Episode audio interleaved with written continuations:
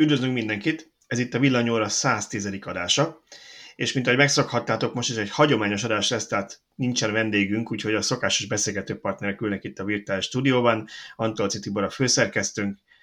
Tibor, bocsánat, köszönj be, mert múltkor ránk szóltak, hogy jobban lehet kapcsolni audióban. Sziasztok! Ez Tibor hangja. Még egyszer? Sziasztok! Vegyük, vegyük még hangmintát. Hát, mélyebben.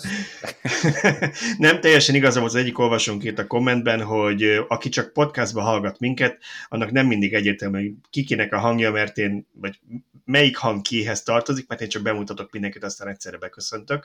Szóval Tibor már köszönt, és itt van Szöcske, az a Szűcs Gábor. Sziasztok! Én pedig Bíró Balázs vagyok. Na hát nézzük, hogy már mivel készültünk, ugye mondtam, hogy ez egy hagyományos adás, ez olyan szempontból nincsen vendégünk, de mégsem lesz teljesen hagyományos adás, mert két hosszabb témával és több rövidebbel készültünk. Volt egy elég nagy port kavart történet a Stellantis vezér mondatai körül, aminek kapcsán előjött az is, hogy milyen VLTP hatótávot bírnak az autók, mennyit is szennyeznek, hogy is van ez a CO2, és Tibornál kicsit elszakadt a cérna, mert úgy érzem, hogy már elég régóta zavarta itt ott pár dolog, úgyhogy írt nekünk egy fél oldalt, hogy akkor beszéljünk erről, úgyhogy majd akkor erről fogunk beszélni.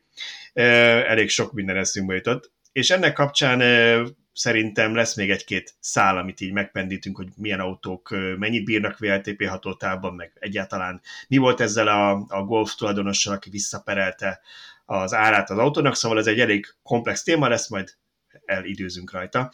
És hát persze a másik főhírünk a héten az a Tesla-nak a pénzügyi jelentése volt, de én már megint nem a pénzügyi jelentés részére szeretném nagyon fókuszálni, mert az a szűkör, akit érdekelt, az elolvasta, viszont elég sok mindenről beszéltek a termékek kapcsán, úgyhogy szerintem arról még tudunk egy kicsit dumálni.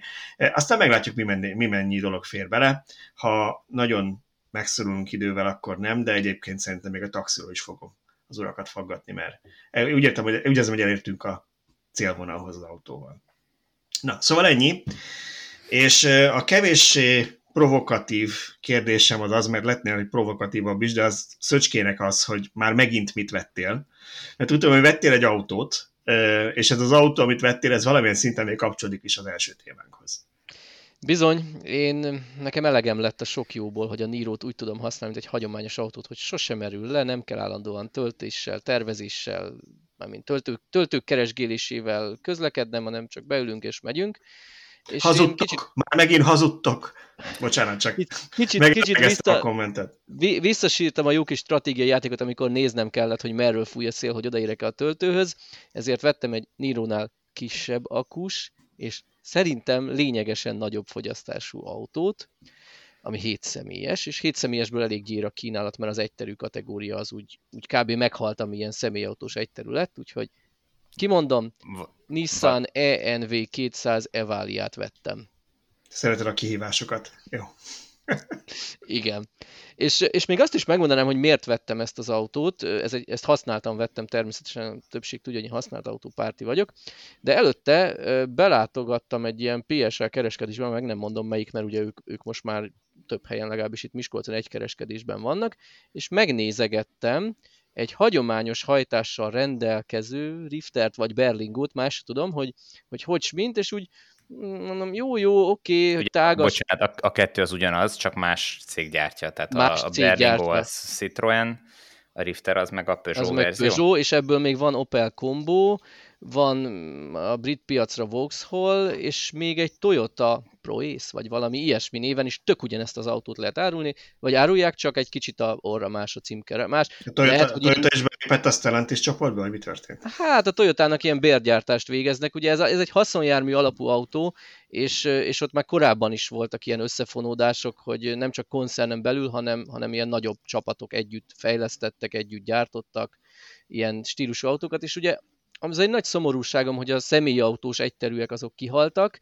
és azért ezekből a, szerintem inkább én kis tehernek nevezném, és azokból csinálnak személyautót, amiben ugye hátul laprugó, meg egyéb nyalánkságok vannak, tehát én, én attól tartok, nem lesz elég komfortos. Na de a lényeg, hogy én szerettem volna egy hétüléses autót, nyilván nem dízelbe, amint amit már egyre nehezebb is lesz venni, hanem elektromosba, és ezért nézegettem meg ezt a Berlingo Rifter kategóriát, de úgy voltam vele, hogy hát egy új autóba azért az ember csak nem annyi időre ülne bele, mint én szoktam egy ilyen 6-11 hónapra, és ezért előtte ki kéne próbálni ezt a kategóriát, hogy, hogy személyautónak egy ilyen kis teher alapú autót mennyire fáj használni, ezért vásároltam meg ezt a Nissan Leaf Evaliát, amit, amit most előre megmondok, hogy ez max fél évig fog nálunk maradni, így meglepő. Egyszerűen azért, mert ezt én egy ilyen tesztnek vettem. Ha megkedvelem a kategóriát, akkor lehet, hogy egy drifter vagy hasonló lesz belőle. Ha meg nem kedvelem meg a kategóriát, mert azt mondom, hogy túl pattogós teherautós, akkor nyilván azért, azért fogjuk eladni. És akkor ezek szerint ez a 40 kWh verzió. Így van, 40 kWh verzió, hétüléses, a második sorban ugye a tolóajtókon ilyen lőrés ablakokkal, amit már tudom, hogy a lányaim gyűlölni fognak, mert nem látnak ki. Hát egyszerűen mag- magasan vannak, és picik ezek az ablakok, de úgy vagyok vele, hogy ki, ki kell próbálnunk, hogy tehát tartok tőle, háttalálok hozzá, ha ezek után is meg tud győzni, hogy ez egy tök jó autó, mert a praktikum feletteti a hátrányait, akkor, akkor azt mondom, hogy örömmel fogjuk használni. Igen, vagy az a baj, hogy ezek az autók, ahogy te is mondtad, ezek ilyen utógondolatlag tűnnek a gyártóknál. Lehet, hogy nem volt rá elég kereslet, és azért álltak le a külön modellekkel. Nyilván a költség, megtakarítás a minden, mindenek felett álló az autógyártóknál. De én is úgy érzem, hogy egyrészt ezek, tehát ha megnézed dizájnjukban sem, sem személyszállításra vannak úgy kitálva, lehet, persze, meg, lehet, meg tudják csinálni, beraknak pár ülést, és, a, és az oldalára vágnak ablakokat, de hát ez körülbelül olyan is lesz én arra leszek kíváncsi, hogy ez mennyire lesz komfortos nektek hátul, tehát például akkor megoldották-e mondjuk a, a külön légkondicionálást hátul, vagy csak annyi, hogy előről jön a levegő, aztán ugyanazt lehet szabályozni a jelölés. Ez, ez nem a prémium kategória, ahol nem, nem az, hogy prémium, külön én ezt értem, de, de hogy ha, ha van egy ekkora fémkasznid, ahol mondjuk a hátsó ülés, hátsó sorban is ülnek emberek a harmadikban, akkor ott egyáltalán nem mindegy, hogy mennyire van meleg, mert ha elől neked fújja a hideg levegő, de hátul meghalnak a gyerekek, akkor nem fogsz annyira örülni ennek az autónak. Szóval egy szem, ha személyautónak tervezik, akkor gondolom ilyenekre gondolnak, ha csak átépítik, hogy végül is annak a tízzel embernek, aki akarja, akkor egyik műszakot átálltjuk erre, akkor kérdés, ez mennyire ilyen. Na mindegy, kíváncsi vagyok, hogy mi ezt a tapasztalatotok, és hogy mennyire válik be. Én, én inkább, inkább munkásbusznak érzem ezt, mint családi autónak, de, ja. de ugye a családi autóból meg ez a méretosztály az úgy kvázi eltűnt, főleg ha elektromost akar az ember, bár az EQB-t most, a Mercedes EQB-t most kezdték el forgalmazni, és talán majd Berlinből is érkezik hétüléses Model Y, de addig, addig kb. van ez az Evalia, a Rifter és társai, a Tesla Model X, nem is tudom, van még hétüléses? Nem igazán. Hát nem tudom, igazából engem még az a másik kérdésem, és nyilván ez egy ilyen, hogy mondjam, félig kamu kérdés, mert is tudjátok rá választ, de hogy ugye ezeket az autókat általában a ilyen kisebb akukkal gyártják, tehát ha is mondod, az 40-es, jó, mondjuk ez a 40-es tívből jön, de nem is tudom, hogy ebből van-e 62-es. Nem, nem hozták ki nem? sajnos 62-essel. És ugye az a problémánk, amit már többször elmondtunk a PSA-nak ezek a kis buszai kapcsán, és hogy tök jó, hogy vannak, csak azokban is az 50-es aksi van, ugye, ami már a, a személyautóiknál is hogy mondjam, inkább a, a valós hatótávban, ha már a témához kezdünk közelíteni, így a mai korszínvonalának az alsó részét sorja, ami elfogadható. Ennyi pénzét nyilván most nem arról van szó, hogy nem egy, egy 24-es lífet várunk át tőle, nem azt hasonlítjuk. És ha egy ekkora testbe rakják be, meg ekkora légánásba, akkor ez még inkább szomorú szám lesz.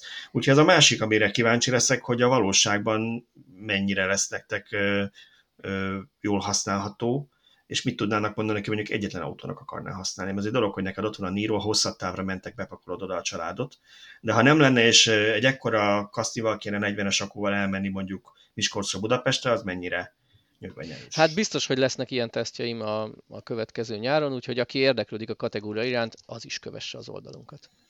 Na de, akkor térjünk át a fő témánkra szerintem. Ugye, hogy én mondtam, hogy én nyilván elektromosban szeretnék ilyen autót, akár a PSA csoporttól, akár bárkitól, bárkitől, de ha, de ha mégis arra vetemednék, hogy dízelt szeretnék, már akkor nem is kapok? Hát legalábbis ezt mondja a Stellantis vezér, hogy kénytelennek kivezetni, mert hogy csúnya EU rákényszeríti őket a, a CO2 szabályozással, hogy most már nem tudnak ezekből a remek autókból dízelt, a népszerű dízelt és benzinest árulni.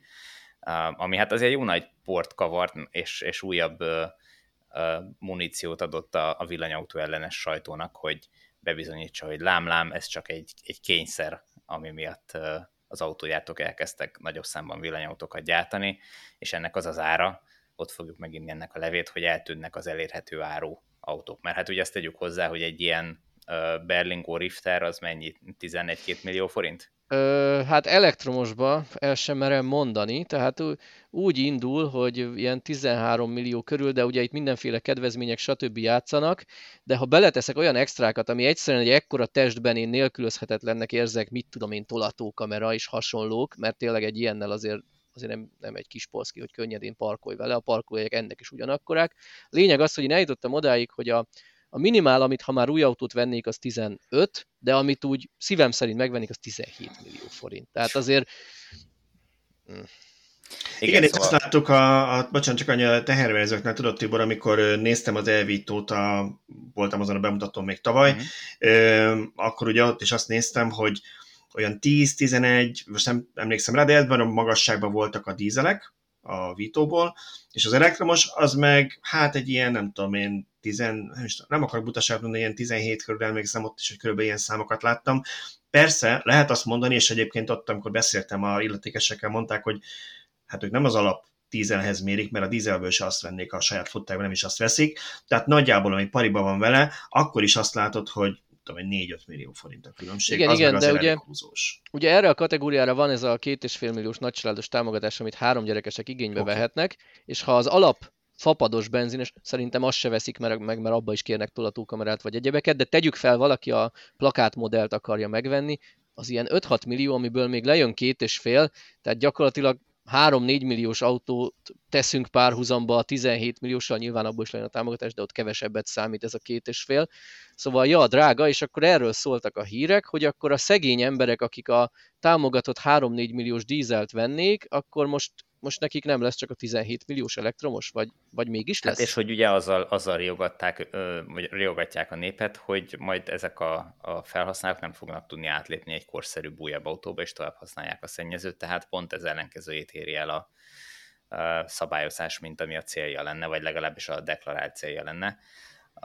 De hát úgy tűnik, hogy azért nem ennyire fekete-fehér ez a dolog, mert, mert miközben a Stellantis csoport teljesen kivezeti ezt az autót a kínálatából, érdekes módon ugyanezek az autók a Toyota kínálatában ott maradnak benzines és dízel előforráson. Na most akkor ez hogy lehet? Hát ez úgy lehet, hogy én ezt úgy fordítom le, hogy ez gyakorlatilag egy kvótavásárlás. Amikor a Stellantis csoport a PSA-ból és az FCA csoportból megalapult, akkor nagy mellényel nyomták, hogy már nem, ugye az FCA vásárolt a Tesla-tól kvótákat, hogy megfeleljen a előírásoknak, és, és mondták, hogy hát nekik már ezt nem lesz, nem lesz rá szükség, mert ők annyi elektromos gyártanak. Na most, ha a Toyota szintén jól áll, ugye a rengeteg miatt. Ráncoltuk a szemöldökünket, mert azért ugye követjük a eladási adatokat, és hát értékeljük az optimizmus, de, de nem láttuk azt. Erről múltkor is beszélgettünk, hogy néztük, a, amikor emlékezetek vissza, néztük a német eladási listákat, hogy így az első tízben az elektromosok között talán egy vagy másfél Stellantis uh-huh. láttál, tehát nem az volt, hogy, hogy tényleg annyit adtak, hogy a listák érén vannak, és olyan sok elektromos eladnak, hogy elég. Szóval, szóval én ezt úgy fordítanám le, hogy oké, okay, az FCA-n keresztül nem vesz a Stellantis csoport a Teslától kvótát, ellenben vásárol a Toyotától. Mert Eddig ugye bérgyártottak a Toyotának, vagy most, hogy ők ezt hogy hívják, nincs jelentősége. A lényeg az, hogy ugyanazokat a dízel modelleket értékesítették sokféle, köztük Toyota címkével. Na most engem nem lepne meg, hogyha a Toyota dízel kisbusz az a kínálatban marad, akkor néhány olyan vásárló, aki mondjuk tavaly még Berlingót vett volna, akkor ő most Toyotát fog vásárolni, mert ugyanazt kapja, csak egy másik címkével, csak éppen a Toyota hibridjei mellé még befér ez a néhány ezer, néhány tízezer dízel kis teherautó alapú családi autó, és hát valahol anyagilag nyilván meg vannak ők állapodva egymással, tehát nem, nem viccből gyártotta eddig is Toyota, Toyota logóval is a, a Stellantis csoport ezeket az autókat, hanem valamiért ez nekik megértek. A Toyota jelen tudott lenni ebben a szegmensben, de nem kell egy saját modell, tehát win-win, ezzel nekem semmi bajom, nyilván kevesebb így a fejlesztési költség, tehát mindenkinek jó, csak ez, hogy Toyota néven tovább forgalmazzák a dízel modelleket, nyilván kedvezőbb áron, mint az elektromos, ez gyakorlatilag az én szememben egy kvóta vásárlás, a Stellantis most a Toyotától vesz kvótát, nem a Teslától. Tehát azt mondod, hogy január elején összesítették a tavalyi adatokat, és rájöttek, hogy ez nem mehet tovább, mert túl sok pénzt kell fizetni az EU-nak, hogyha ezt tovább gyártják. Valamit ki kellett venni, mi az, amit ki lehet venni, és át lehet lőcsölni egy másik márkára, aki a 60% fölötti hibrid arányjal egészen jól áll a, a CO2 szinten, akkor ezek szerint azt mondták, hogy átengedjük nektek ezt az egész piacot, az összes itteni eladás mehet a ti emblémátokkal, megkapjátok kedvező áron ezeket az autókat, és, és akkor mi meg ezeket ki tudjuk húzni a, CO2. Igen, egy ilyesmire gondolok. Én, én úgy gondolom, hogy aki hétüléses családi autót vagy nevezzük munkásbusznak vásárolna, ő nem annyira márkahű, hogy azt mondja, hogy hát ha én mostantól nem kaphatok Riftert, akkor én nem vagyok hajlandó ugyanezt az autót Toyota logóval megvenni. Tehát ez, ez nem egy, nem tudom én, egy Alfa Romeo rajongó, vagy egy BMW rajongó, aki azt mondja, hogy hát ha nem kínál a kedvenc márkám, akkor inkább meg se veszem. Itt egyszerűen át fog menni a szomszéd utcába a másik kereskedésbe, és ott fogja megvásárolni ugyanazt a dízelt. Vagy még akár az is lehet, hogy, hogy majd a kereskedő fogja ajánlani, hogy hát nálunk már nincs, de két ajtó Na ez lenne arrébb. kemény. ez lenne kemény, hogy igen, hogy megmondaná, hogy valójában a bevétel x százaléka onnan is a mi kasszánkban cseng. Nyilván az anyacégnél, nem a kereskedésnél, de... Igen, ez valószínűleg a kereskedőt kevésbé boldogítja, de, uh-huh. de igen. Igen, erre ezért kicsi az esély, mert a kereskedőnek az nem jó, az anyacégnek meg igen. Tehát a, a kereskedő lehet, hogy inkább elkezdi majd magyarázni, hogy jó lesz neked ez az elektromos, mert ez el tud menni VLTP szerint 230 km, de ez majd egy másik téma lesz. De ez nekünk jó végül is, hogyha erre rá lesznek kényszerítve a kereskedők, hogy azt kell eladni, nem? Hát ez egy nagyon érdekes kérdés. Ez egy nagyon érdekes kérdés, hogy jó-e, jó-e rossz-e, mert ha ezt őszintén tudják eladni, és a vásárló is azt kapja, amit tehát azt ígérik neki, amit kap, akkor azt mondom, hogy jó, de ha itt rengeteg csalódott vásárló lesz az első télen, hogy mégse annyi az, ennyi az annyi, akkor, akkor nem jó, mert úgy gondolom, hogy akkor globálisan a elektromos autók elfogadottságának nem fog ez jót hozni. Uh-huh.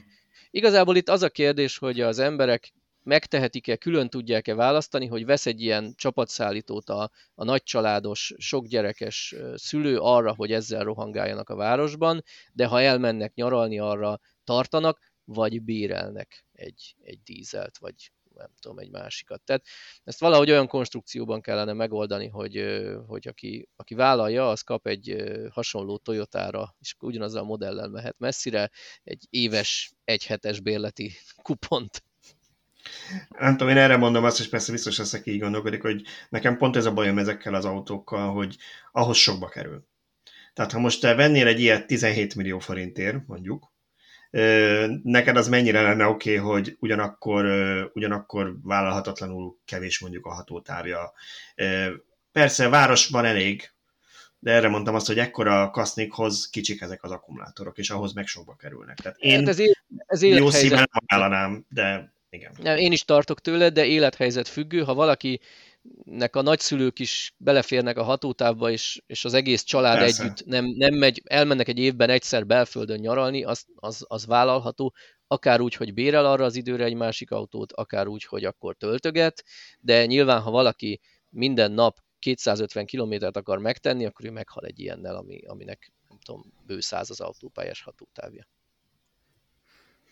Na de még mindig csak kerülgetjük a forrókását. Kerül, ne kerülgessük, ne kerülgessük. Szerintem csapjunk bele, mert ugye ez egész nálunk is elindított egy, egy gondolkodási folyamatot, vagy legalábbis mondjuk úgy, hogy volt egy némi diskurzus. Lavinának is lehet nevezni, hát főleg, hogyha benézek az adásozatunkba, az ott egy elég, elég nagy hegyomlás.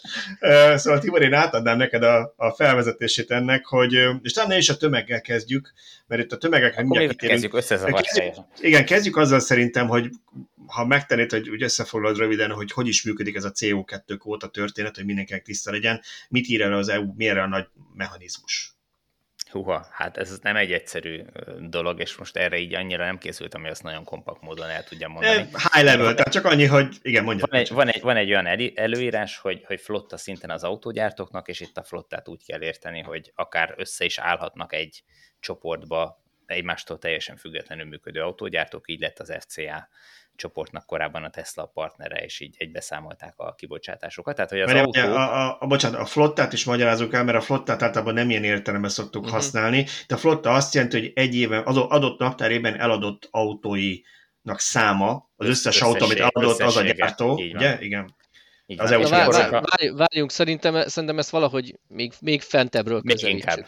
Ugye az EU, az EU előírta, hogy az autógyártók csak ilyen károsanyag kibocsátású átlagos károsanyag kibocsátású autókat adhatnak el. Tehát ha valaki elad egy elektromost meg egy nagyon szennyező dízelt, az okés, vagy ha elad egy hibridet, ami egész jól szennyez, akkor az is önmagában okés. Viszont nem zárták azt ki, hogy ezt csak egy márkanév alatt kell hozni ezt az átlagot. Tehát nyilván tök természetes, hogy a Volkswagen csoport nem, nem fogja külön számolni ezt a Skodára, meg külön számolni a nem tudom, Audira, hanem ott egyben van. De még azt sem zárták ki, hogy ők ilyen nagyobb csoportokat, flottának nevezzük, de nem, nem jó szerintem pool, se, nem angolul. szerencsés. Angolul pool, én nagyon gondolkoztam ezen, hogy minek, minek fordítsam. Szívem szerint csoportnak fordítottam volna, de ugye az nem jó, mert a csoportot már előttük arra, mint a Volkswagen csoport, tehát az alatt mindenki mást értene. A lényeg az, hogy a Volkswagen csoportjába, vagy flottájába, pooljába beletartoznak még kínai gyártók is, mert ők itt úgy döntöttek, hogy, hogy ezt együtt csinálják. Egybe tartozik például a, a Honda és a Tesla, azt hiszem ők most egy poolban vannak jelenleg. Egybe tartozik egy másik poolba a Toyota és a Mazda, tehát ők is így együtt, együtt akarnak megfelelni ennek az uniós elvárásnak. És ugye mi is ez az elvárás? Annak idején még az NEDC szabványnál azt hozták ki, hogy 95 g per kilométer lehet egy átlagos autónak a kibocsátása. Nyilván ebbe lehet tisztább, meg lehet szennyezőbb, de az átlag jöjjön ki 95-re, ha nem jön ki, akkor büntit kell fizetni. De hogy ennyire ne legyen egyszerű, ez a 95 nem mindenkire vonatkozik, mert az EU felmérte azt, hogy ha egy gyártó egy, bármilyen okból, történelmi okból ő nehéz nagy autókat gyárt, akkor neki túlzott elvárás lenne ez a 95 gram. Hát, nyilván nagy, nagy nehéz autókkal nem lehet teljesíteni a 95 grammot. Így van. Igen, tehát azért ez, ez több felé ágazik, most bocsánat, nem, nem biztos, hogy jó, hogyha megint bekavarunk, és el, a, ugye azt mondom, hogy beszél, mondjuk meg így nagy vonalakban, hogy miről van szó, de akkor majd erre térjünk vissza, hogy, hogy az a tömeg, ez jó vagy rossz, meg miért volt erre szükség, mert szerintem ez csak egy külön. Az... Erre visszatérünk, Vissza, tehát, visszatérünk a tömegre, csak nagy vonalakba tekintsük át igen. a rendszert szerintem. Tehát ott tartottunk, hogy, hogy az EU ezt hogy előírta, igen. NEDC szerint jött egy 95-ös átlag, aki nehéz autókat gyárt, ő ettől eltérhet pozitív irányba, aki könnyű autókat, neki szigorúbb az előírás de hogy ne legyen ennyire egyszerű, pont amikor elindult 2020-ban ez a rendszer, akkor ezt nyakon ütötte a VLTP, tehát a eredeti 95 az egy ilyen durván 20%-kal ma már több, mert már VLTP szerint számolunk, tehát rögtön nem 95 gramról beszélünk. És, és bocsánat, azért van az, hogyha valaki felnéz egy gyártó honlapjára, és ott VLTP adatokat lát, amikor CO2-ről van szó, van egy kis csillag, és általában NEDC van ott alul megjelölve, vagy azt viszont NEDC-re számoljuk. Ez azért van, mert még a régi szabály szerinti adatot közlik, ugye? Uh-huh. Igen, tehát 2020-ban 95 gram volt, minden gyártóra, illetve minden poolra más ez az érték, és ezen felül még kedvezményeket is kaptak a gyártók, például ilyeneket, hogy aki nem csak tisztán elektromos, tisztán elektromos vagy plug-in hibridet gyárt, amelyiknek 50 g alatti a kibocsátása, az duplán számít. Tehát egy villanyautó gyakorlatilag két szennyező dízelt tud, vagy benzines tud kiütni széndiokszid kibocsátásban 2020-ban. 2020-ban. De ezt már így előre tudni lehetett, hogy 21-ben nem kettőnek, hanem csak 1,67-nek, 22-ben pedig 1,33-nak fog számítani, de még itt is van egy újabb hogy csavar. Ne legyen egyszerű. Ne legyen ennyire egyszerű. Ezzel a típusú kedvezménnyel maximum 7,5 grammot lehet csökkenteni a három év alatt, és ezt a 7,5 grammot a legtöbb gyártó kettő kivételével már el is lőtte az első 2020-as évben. Tegyük hozzá, hogy ezt nem vagyunk száz százalékig biztosak, hogy ezt pontosan így, így kell érteni, vagy így, így számítják, de a, a jelek arra utalnak, hogy igen. Igen. Szóval ez egy, ez egy tipikus, tipikus EU direktíva lett, ahol uh, volt egy jó alapötlet, de aztán a különböző egyeztetések, bizottságok és a beszivárgó lobby érdekek, és részben valós érdekek, meg valós méltányolható dolgok miatt uh, annyira komplikált lett, hogy ember nincs, nyilván van mindegyik cégnél, meg csoportnál egy-egy osztály, akinek a feladata, hogy valaki ezt számoltatja, és, és, és ő érti, reméli, hogy érti, mikor nagyon sok euró büntetés a, a jutalma a cégnek, hogyha nem értette meg jól, de hát ez nem egy túl átlátható és egyszerűen követhető szisztéma. Hát, és ez annyira így van, hogy a VLTP mérésben, tehát hogy azt hiszem, hogy idéntől vagy tavalytól át kellett állni VLTP mérésre, és a VLTP mérésben minden egyes autónak minden felszereltségi típusa más mérést ad, tehát máshogy kell számolni. Tehát, hogyha te kérsz bele egy másik felnit, akkor vagy készel egy másik felnét, az egy külön szám. tehát minden egyes kombinációra, amit az adott típusból el lehet adni. Arra ami befolyásolja a fogyasztást, gondolom, nem? Tehát, ami... Tehát bármi, ami a tömeget, tömeget, tömeget befolyásolja. Igen. Igen, Igen és akkor még a rendszer értelmezésénél vagy ismertetésénél egy utolsó kedvezmény még elmondanék, az esküszöm gyors lesz. 2020-ban volt egy további kedvezmény, a flottából a legszennyezőbb 5%-ot figyelmen kívül lehetett hagyni, idéntől már az is számít, úgyhogy ez, ez is így kifutott. Tehát szép lassan kifutnak a kedvezmények, és volt még egy, egy kedvezmény, ami olyan technológiáknak az alkalmazását díjazta, amik a CO2 mérésben nem számítanak bele, de a valós károsanyag kibocsátást jelentősen csökkentik. Például a BMW egyébként rengeteg ilyen, tehát ki, kimagaslóan sokat, a, a többi autójától viszonylag keveset, ilyen 0, valahány gram kedvezményt kapott, a BMW-nek 2,7 vagy valami ilyesmi volt, tehát hogy ők valamit nagyon Erre esetleg találtak. tudsz példát? Én nem találtam sehol, bár nem is nem nagyon találtam, kerestem. Nem, tehát nem, ezt, nem, így, de... ezt így nem tudom elképzelni sem, mert ha jobb az aerodinamik, az, az direktben hat a széndiokszidra. Ha van egy start-stop rendszer egy régi autóban, a, az is direktben a, a, vagy. Szerintem a plug-in hibridjeikhez köthető ez a dolog. Nem tudom, hogy mi van a plug-in hibridjeikben, amit így értékeltek és elfogadtak, de mivel abból ö, nagyon sokat ö, dobtak piacra, amiatt lehető nekik ekkora uh-huh. ö, arányok, de hogy, hogy mi az a technika, azt nem tudom. Tehát végül is három kedvezmény volt, tehát ugye van az az alap, hogy mindenki kap a flottájának az eladott kilogrammok alapján egy határt, amit teljesíteni kell, és erre van három kedvezmény, vagy volt, a 5% kihagyása, ezt egy ilyen bevezetési phasing kedvezménynek nevezték el, van ez a dupla 1.6-1.3-as szorzó, amit szuperkrediteknek neveztek el, és van egy ilyen ökobónusz, talán ilyesmi néven emlegetett harmadik kedvezmény, ez az, amit most legutoljára Tibor említett. A lényeg az, hogy, hogy mindegyikkel csökkenthető a valós kibocsátás, de ezek a kedvezmények kezdenek kifutni már idénre, ezeknek 2020-ban volt a legnagyobb jelentősége, a 21-es eladások alapján már kevésbé, tehát itt már inkább a tömeg és a valós kibocsátás fog számítani. És ugye hát itt, itt egy érdekes momentum ez, hogy, hogy arra ösztönzi a gyártókat, hogy minél nehezebb autókat adjanak el, illetve még amit hozzátennék, hogy a számítási módja az annyira egy fekete doboz, hogy valójában a gyártó maga is elég nehezen követheti, nyilván tudja, meg próbálja, de nehezen követheti, hogy, hogy most ő jól áll, vagy rosszul áll, mert ugye december végéig nem tudják egészen hát. pontosan, hogy ők most hány kilós autókat adtak el, hiszen ez tényleg függ a felszereltségtől. Nyilván nagyjából tudják, meg követik, meg próbálkoznak, de ha valaki nagyon határon van, én elbírom képzelni, hogy nem úgy jöttek össze a dolgok, és átbillen valamelyik irányba. Lehet, hogy decemberben már, mint a formályos autóknál, hogy a grammokat számolják, hogy kinek mit adnak el, nem? Egy ilyen, egy ilyen elképzelhető, hogy ott, ott működik egy ilyen nagy sakkozás, hogy akkor most visszatartunk x darab elektromost, mert majd az jövőre jól jön, vagy pont, hogy dízel tartunk vissza, mert különben büntit fizetnénk, és azokat majd januárba adjuk át, helyezzük forgalomba, a jövőre meg majd lesz valami, azt így mindig szeretik el elhalogatni az emberek. Hát igen, ez, ez gyakorlatilag 2020-ban be is jött, tehát akkor Európa szerte rengeteg olyan dolgot láttunk, hogy fölrendszámoztak egy csomó villanyautót, ami továbbra is ott állt a kereskedéseknek a, a parkolójában, mert még nem volt gazdája az autónak, viszont forgalomba kellett helyezni, mert nagyon szükség volt az adott villanyautónak a, a kredit csök, vagy, vagy CO2 csökkentő képességére, és, de egyébként azt szerintem az autógyártók pontosan tudják, hogy, hogy melyik országban hány grammot kell még csökkenteni, vagy, vagy hány autó, ilyen-olyan autót kell eladni, úgyhogy szerintem ezt, erre nekik megfelelő algoritmusuk kell, hogy legyen, hogy ezt, ezt kövessék a megrendelés Biztosan állomány van. alapján. Biztosan van, de azért egy kicsit megbonyolítja az életet. Nekünk külső szemlélőnek abszolút követhetetlen. Tehát mi semmi olyan információval nem rendelkezünk, ami alapján mi összesítéseket tudnánk csinálni. Tehát év, év közben semmi nem jön ki, sőt, még így az év zárása. Már ugye rengeteg európai eladási adatot tudunk, de az, hogy ki fogja tudni teljesíteni a 2021-es CO2 limitet, azt majd csak valamikor augusztusban fogjuk megtudni. Tehát, hogy ez, ez odáig tart majd az EU-nak is az összesítés, és akkor fognak adatot kiadni, hogyha minden igaz erről. Így szóval... van, a 20-as adatok azok 2021. augusztusában jelentek meg, és valamiért mi akkor így nem, nem foglalkoztunk ezzel részletesebben. Érintőlegesen voltak erről cikkeink, mert a... Szerintem nem találtuk meg ezt az összesítést, hogy én nem tudom. Tehát most olyan, könnyen, most olyan könnyen a Google első találatra hozta, hogy ha kerestük volna, akkor szerintem megtaláltuk volna már előbb is.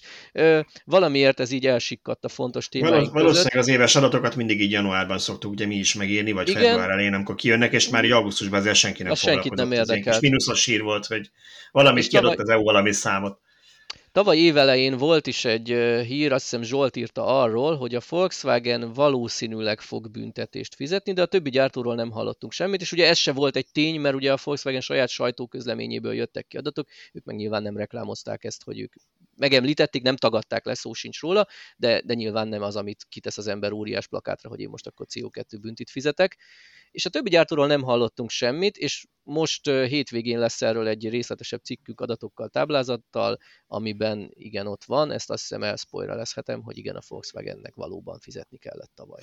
Szerintem nyugodtan elmondhatjuk, hogy, hogy, hogy nagyjából mik, mik voltak a megállapítások. Az összes autógyártó tudta teljesíteni a különböző ilyen kedvezményekkel a rájuk kiszabott, vagy rájuk meghatározott célértéket, a Volkswagen azt hiszem, hogy egy grammal túl Igen, egy grammal, egy grammal. És ez azt jelenti, hogy, hogy 95 eurót kell fizessen minden egyes autó után, amit eladott. Ami azért brutálisan sok pénz hogyha így belegondolunk. Tehát hát, ha egy autó árához tekintjük, akkor nem, de ha tudjuk azt, hogy, hogy a centeket mennyire reszelgetik a gyártók, hogy hát igen, picivel abszolút. is olcsóbb legyen, igen. akkor azért sok. Igen, tehát ezt nyilvánvaló, hogy szeretné mindenki elkerülni, hogyha ha, ha egy kreditvásárlással felérben kapja ugyanezt, akkor szerintem boldogan belemennek, hogy, hogy csökkentsék a, és hát ugye bele, bele is mentek, mert ugye közös pool volt 2020-ban a FC, a Tesla, Honda, hát nem véletlenül került a Tesla, akinek amúgy nem kéne ilyet fizetnie, hiszen neki nincs károsanyag kibocsátás, a lokális károsanyag kibocsátás, ami ebben a rendszerben számít. Szóval, ha arról beszéltünk, hogy mennyi ilyen fajta kedvezmény volt, és hát nagyon cinikus lennék azt mondanám, hogy sikerült addig csűrni csavarni a kedvezményeket, amíg, amíg gyakorlatilag mindenki megúszta a büntetést. Tehát nem arról van szó, hogy hirtelen mindenki összeszedte magát, és elérte a, elérte végül is a, a, az eredeti jogszabály, vagy az eredeti direktíva elérte a célját, és annyival kevésbé környezetszennyezőek az új autók, hogy mindenki elérte, hanem annyi kedvezmény meg, meg kivétel került bele, hogy így gyakorlatilag a volkswagen így megkarcolták vele, hogy ő egy picit kilógott, de mindenki más megúszta. Azért ennyire ne legyünk naívak, hogy ez, ez csak azért volt, hogy mindenki ennyire jó autókat gyártott, vagy ennyire kevés környezetszennyezőeket. Na de mi az egyik ilyen legnagyobb kedvezmény, mert beszéltünk a tömeg. És ezen azért érdemes egy kicsit elidőznünk, mert ez egy annyira abszurd, és, és tényleg már, már, már ilyen karikatúraszerű látlelete az egésznek, hogy, hogy hogy lehet ezzel visszaélni. Ugye eredetileg azt mondták, hogy igen, az valós történet, hogy ha, ha nehezebbek az autók, akkor nehezebb elérni ezeket a CO2 célokat, és mondjuk az valóban nem lehet cél egy ilyen direktívának, hogy azt mondják, hogy hát mondjuk a Land Rover-t az be kell zárni. Uh-huh. Mert, mert ő ilyen telepjárókat gyárt, és azokból egyik se lesz 1200 kilós, akkor ő húzza a rolót, és ilyen autókat ezen nem hát lehet árulni, mert... Mondjuk ezzel, ezzel vitatkoznék, mert azt mondom, hogy aki, hát, mert aki olyan ö, nehéz autót akar, olyan ö, nagy terepjárót akar, akkor, hát egyrészt vagy csináljon elektromosat, vagy pedig, hogyha mindenképpen benzinnel vagy dízellel szeretné, akkor építse be az árba a grammonként 95 gramos büntetést, vagy 95 vagy... eurós büntetést, és akkor fizetesse meg a, a vevővel, és hogyha a vevőnek így kell az autó, akkor vegye meg, ha nem kell, akkor ez tulajdonképpen azok az externáliák, amiket most nem fizetetünk ki az autó felhasználókkal. Ez a, ez a, a széndiokszid adó gyakorlatilag, ugye amiről beszéltünk, hogy, hogy azért, azért, azért lehet ilyen idézesen olcsón üzemeltetni a belső motorokat, nyilván az sem olcsó, meg főleg ilyen benzinár mellett, de még mindig olcsóbb, mint a valós terhelése, mert rohadtul senkinek nem kell benzink után megfizetnie, mondjuk az egészségkárosítást, amit mondjuk a TB-re kifizetünk mindannyian utána, meg ki lehet számolni közgazdaságilag, hogy mondjuk a korai halálozás mennyit jelent a gazdaság, bla bla bla. Tehát ez nagyon sok minden betülete van, még az emberi tényező nyilván az a legfontosabb, de azon túl egyszerűen csak közgazdaságilag, ha valaki azt szeretné kiszámolni. De ezt így félretéve, tehát értem, amit mondasz, de ugyanakkor emellett is, ugye persze azt mondani, hogy hát akkor a Land Rover mondjuk építse bele a Rover az árak, vagy a Land Rover építse bele az árakba a, a, büntetést. a büntetést, ebben igazad van, de ha ennek az lesz a vége, hogy ennyiért már senki nem veszi meg, akkor mégiscsak az a vége, hogy be kell zárni mondjuk a gyárat. Ez nyilván nem célja a, a hát jogszabályalkotónak, az lenne a céljuk, hogy legyenek ezek az autók is kevésbé szennyezőek. Nyilván, de akkor nyilván, hogyha ha ez bele kellene építeni az árba, és azt látna a Land Rover, hogy így már nem tudja eladni. Most kipécéztük a Land Rover, de bármelyik olyan. De bármelyik, csak azért a teszem, mert ez egy nagyon ismert terepjáró gyártó, és nyilván és ezek egy nehezebb autók, és tényleg nehéz. Igen. Tehát semmi de bajunk a Land Roverrel, ez csak ők jó példa erre, bocsánat. Egyébként csak, hogy érzékeltessük, néhány adatot mondanék, nem fogom elvinni számfelsorolásba. Ugye 95 g volt a hivatalos előírás. A legnehezebb autókat... Az a Merc... átlag, tehát az összes, az összes átlag. autó átlagára. Ez volt a kiinduló állapot, hogy 95 grammot kéne elérni. Igen. Igen. A legnehezebb autókat a Mercedes gyártotta, ezért neki a valós kibocsátása 119 volt a 95-tel szemben, viszont pont azért, mert nehéz autókat gyártott, neki nem 95 volt az elvárás, hanem 107, de a valós kibocsátás 119 volt, viszont a 107-et papíron el tudta érni, mert ugye kapta az ilyen-olyan-olyan kedvezményeket, és ő elég sok kedvezményt bezsebelt, és valójában még alul is teljesítette a 107-es elvárását.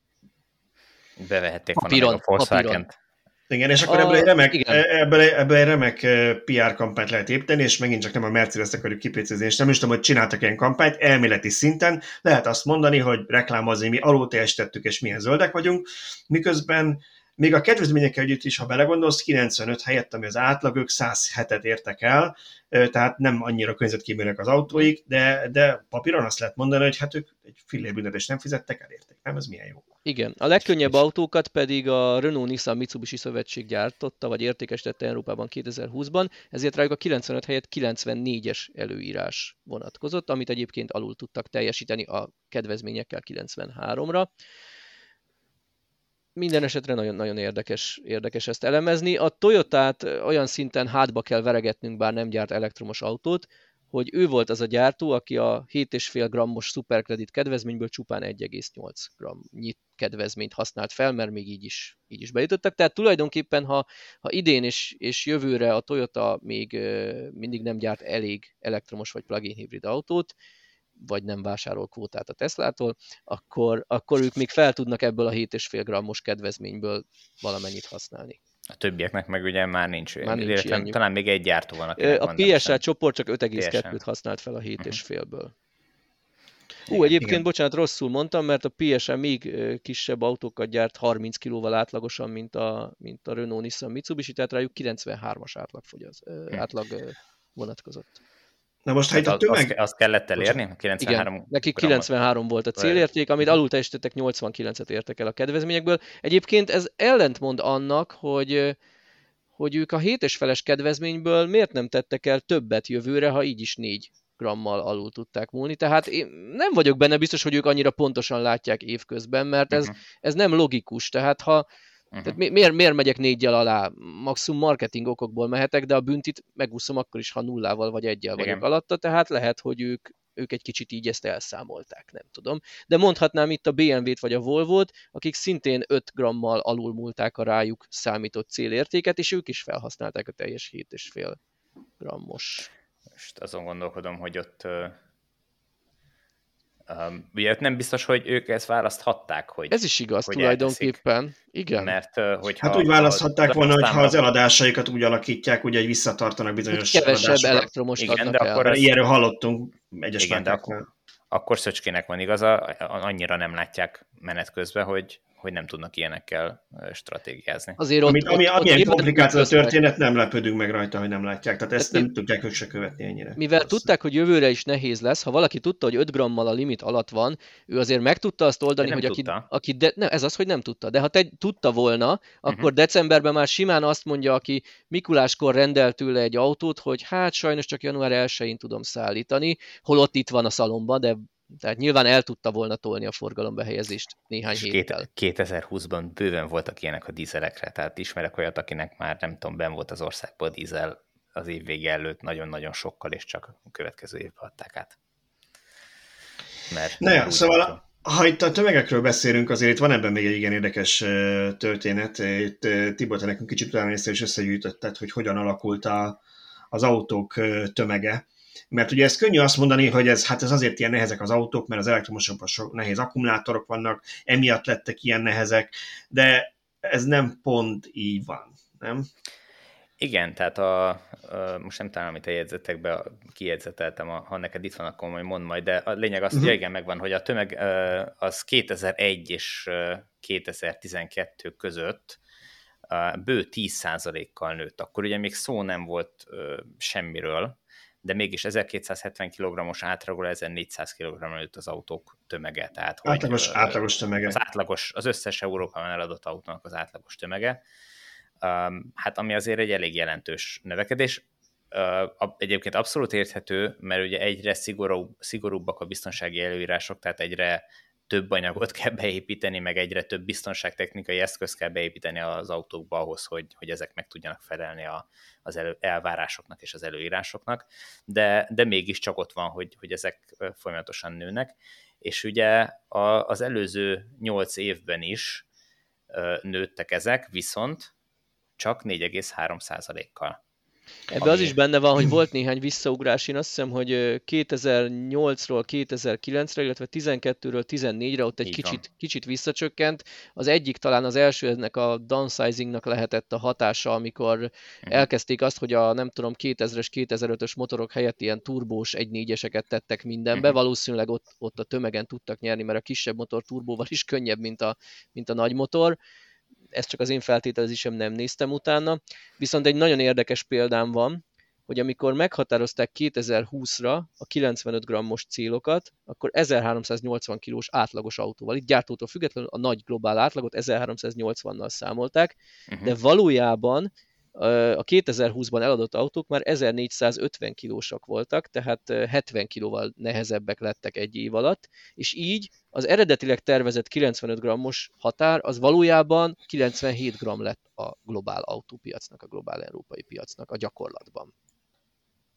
Szóval van ennek itt még egy olyan vetülete, és ezt nem árt észben tartani, amikor ilyen szabályozásokról beszélünk, és azt kívánjuk, hogy legyenek különböző iránymutatások, szabályozások. Van ennek egy olyan vetülete, hogy milyen irányba torzítja a gyártóknak a, a gondolkodását. Tibor, összeszedted azt, hogy gyakorlatilag az van, hogy minél nehezebb egy autónál többet szennyezhet, Különösen igaz az akkor, hogy elektromos, mert akkor nem csak az, az számít, hogy a nehéz, tehát felfelé húzza a flotta átlagát, és akkor több kedvezményt lehet kapni, mert több nehéz autót gyártanak, ami valami miatt jó, hanem minek után elektromosak, így a kibocsátásuk is 1,33 átlagos autót üt ki, tavaly ugye ez még 1,67 volt, mert ennyivel többet ért a kvótában, hogyha elektromosat gyártasz.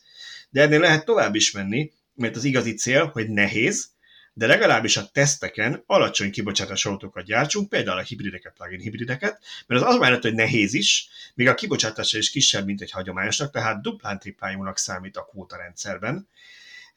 És igazából a kicsi és könnyű autók, amit úgy csomóan hiányolnak, azok nem igazán azért szüntek meg, mert nem értem őket gyártani, hanem azért, mert azok még lejjebb húzzák a flotta átlagát, és akkor több büntetést kell fizetni, mert túl sok könnyebb autót gyártanak.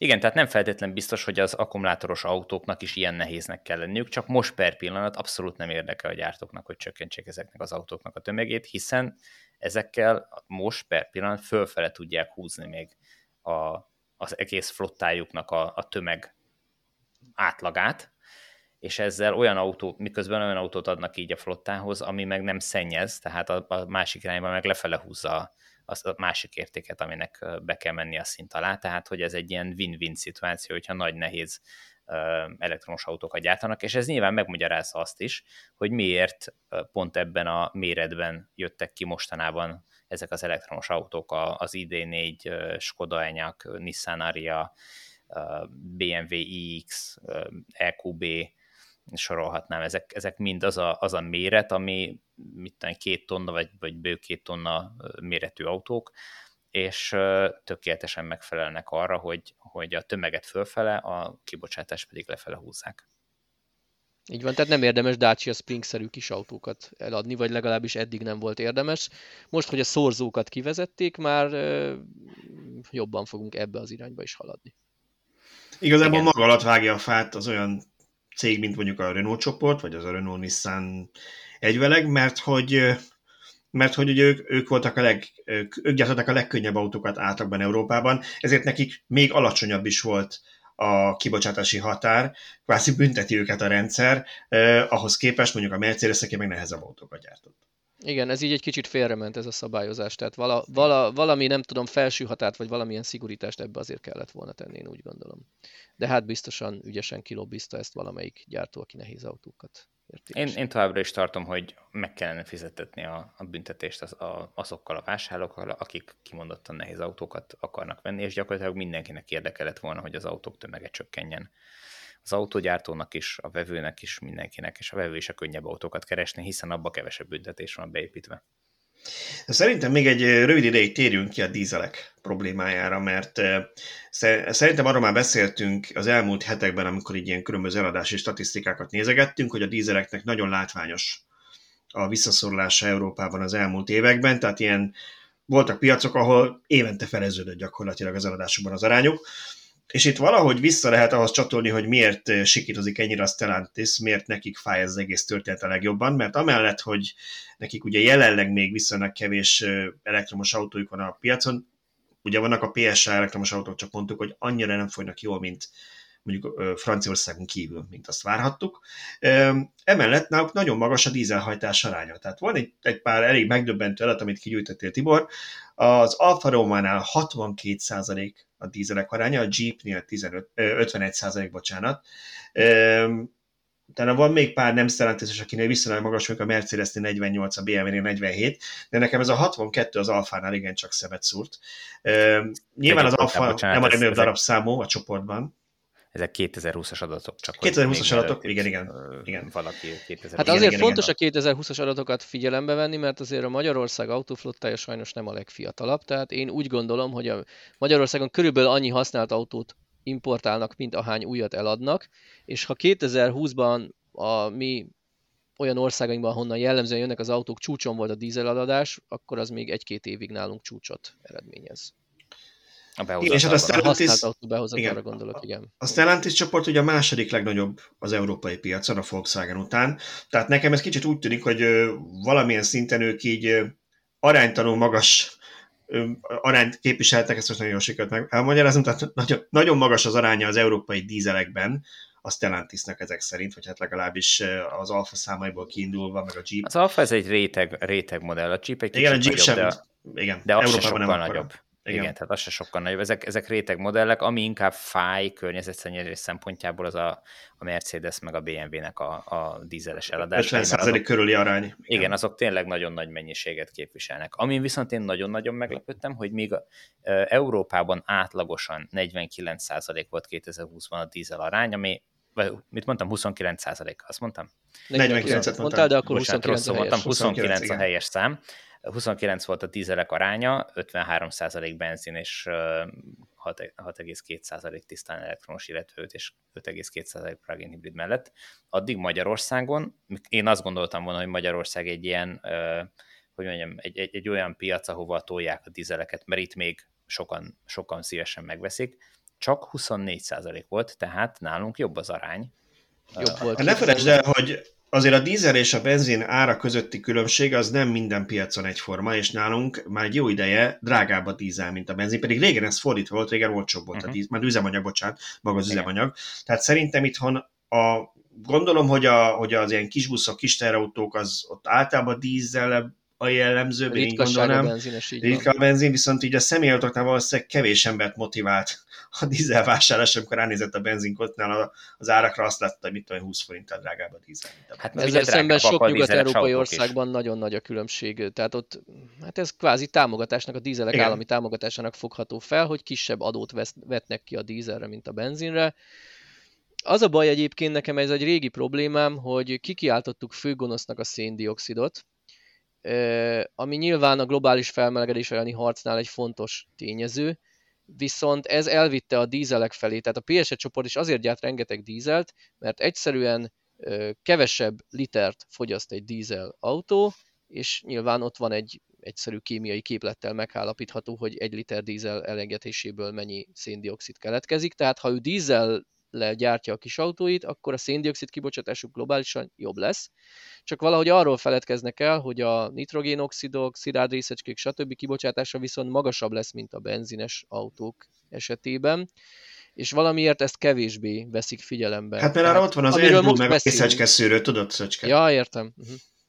Az a részecske szűrő, amit az első dolog, hogy kiiktatnak, amikor már itt eladták Kelet-Európába a használt autót, és túl sokba kerülne megcsináltatni, akkor a okos Józsi a szervizben kiiktatja a részecskeszűrőt, az AdBlue az meg hát ha kifogy, akkor ugye láttuk, hogy mi volt, hogy volt olyan márka, ahol ezt lehetett tolni, kicsit volt, ahol meg nem annyira az autónál, de megy az igazából, ami nem Nekem egyébként egy nagy szomorúságom, ez most nem elektromos autós téma, hogy a, a gázüzemű autókat erősen háttérbe szorítják, nem igazán támogatják. Ugye eleve kevés gyártó, tehát néhány gyártónak van CNG sűrített földgázüzemű autója, de LPG az szinte kizárólag átépítés, bár van ilyen kvázi gyártója, ahol így a gyár támogatja, tehát az új autókat is át lehet építeni garanciavesztés nélkül, stb.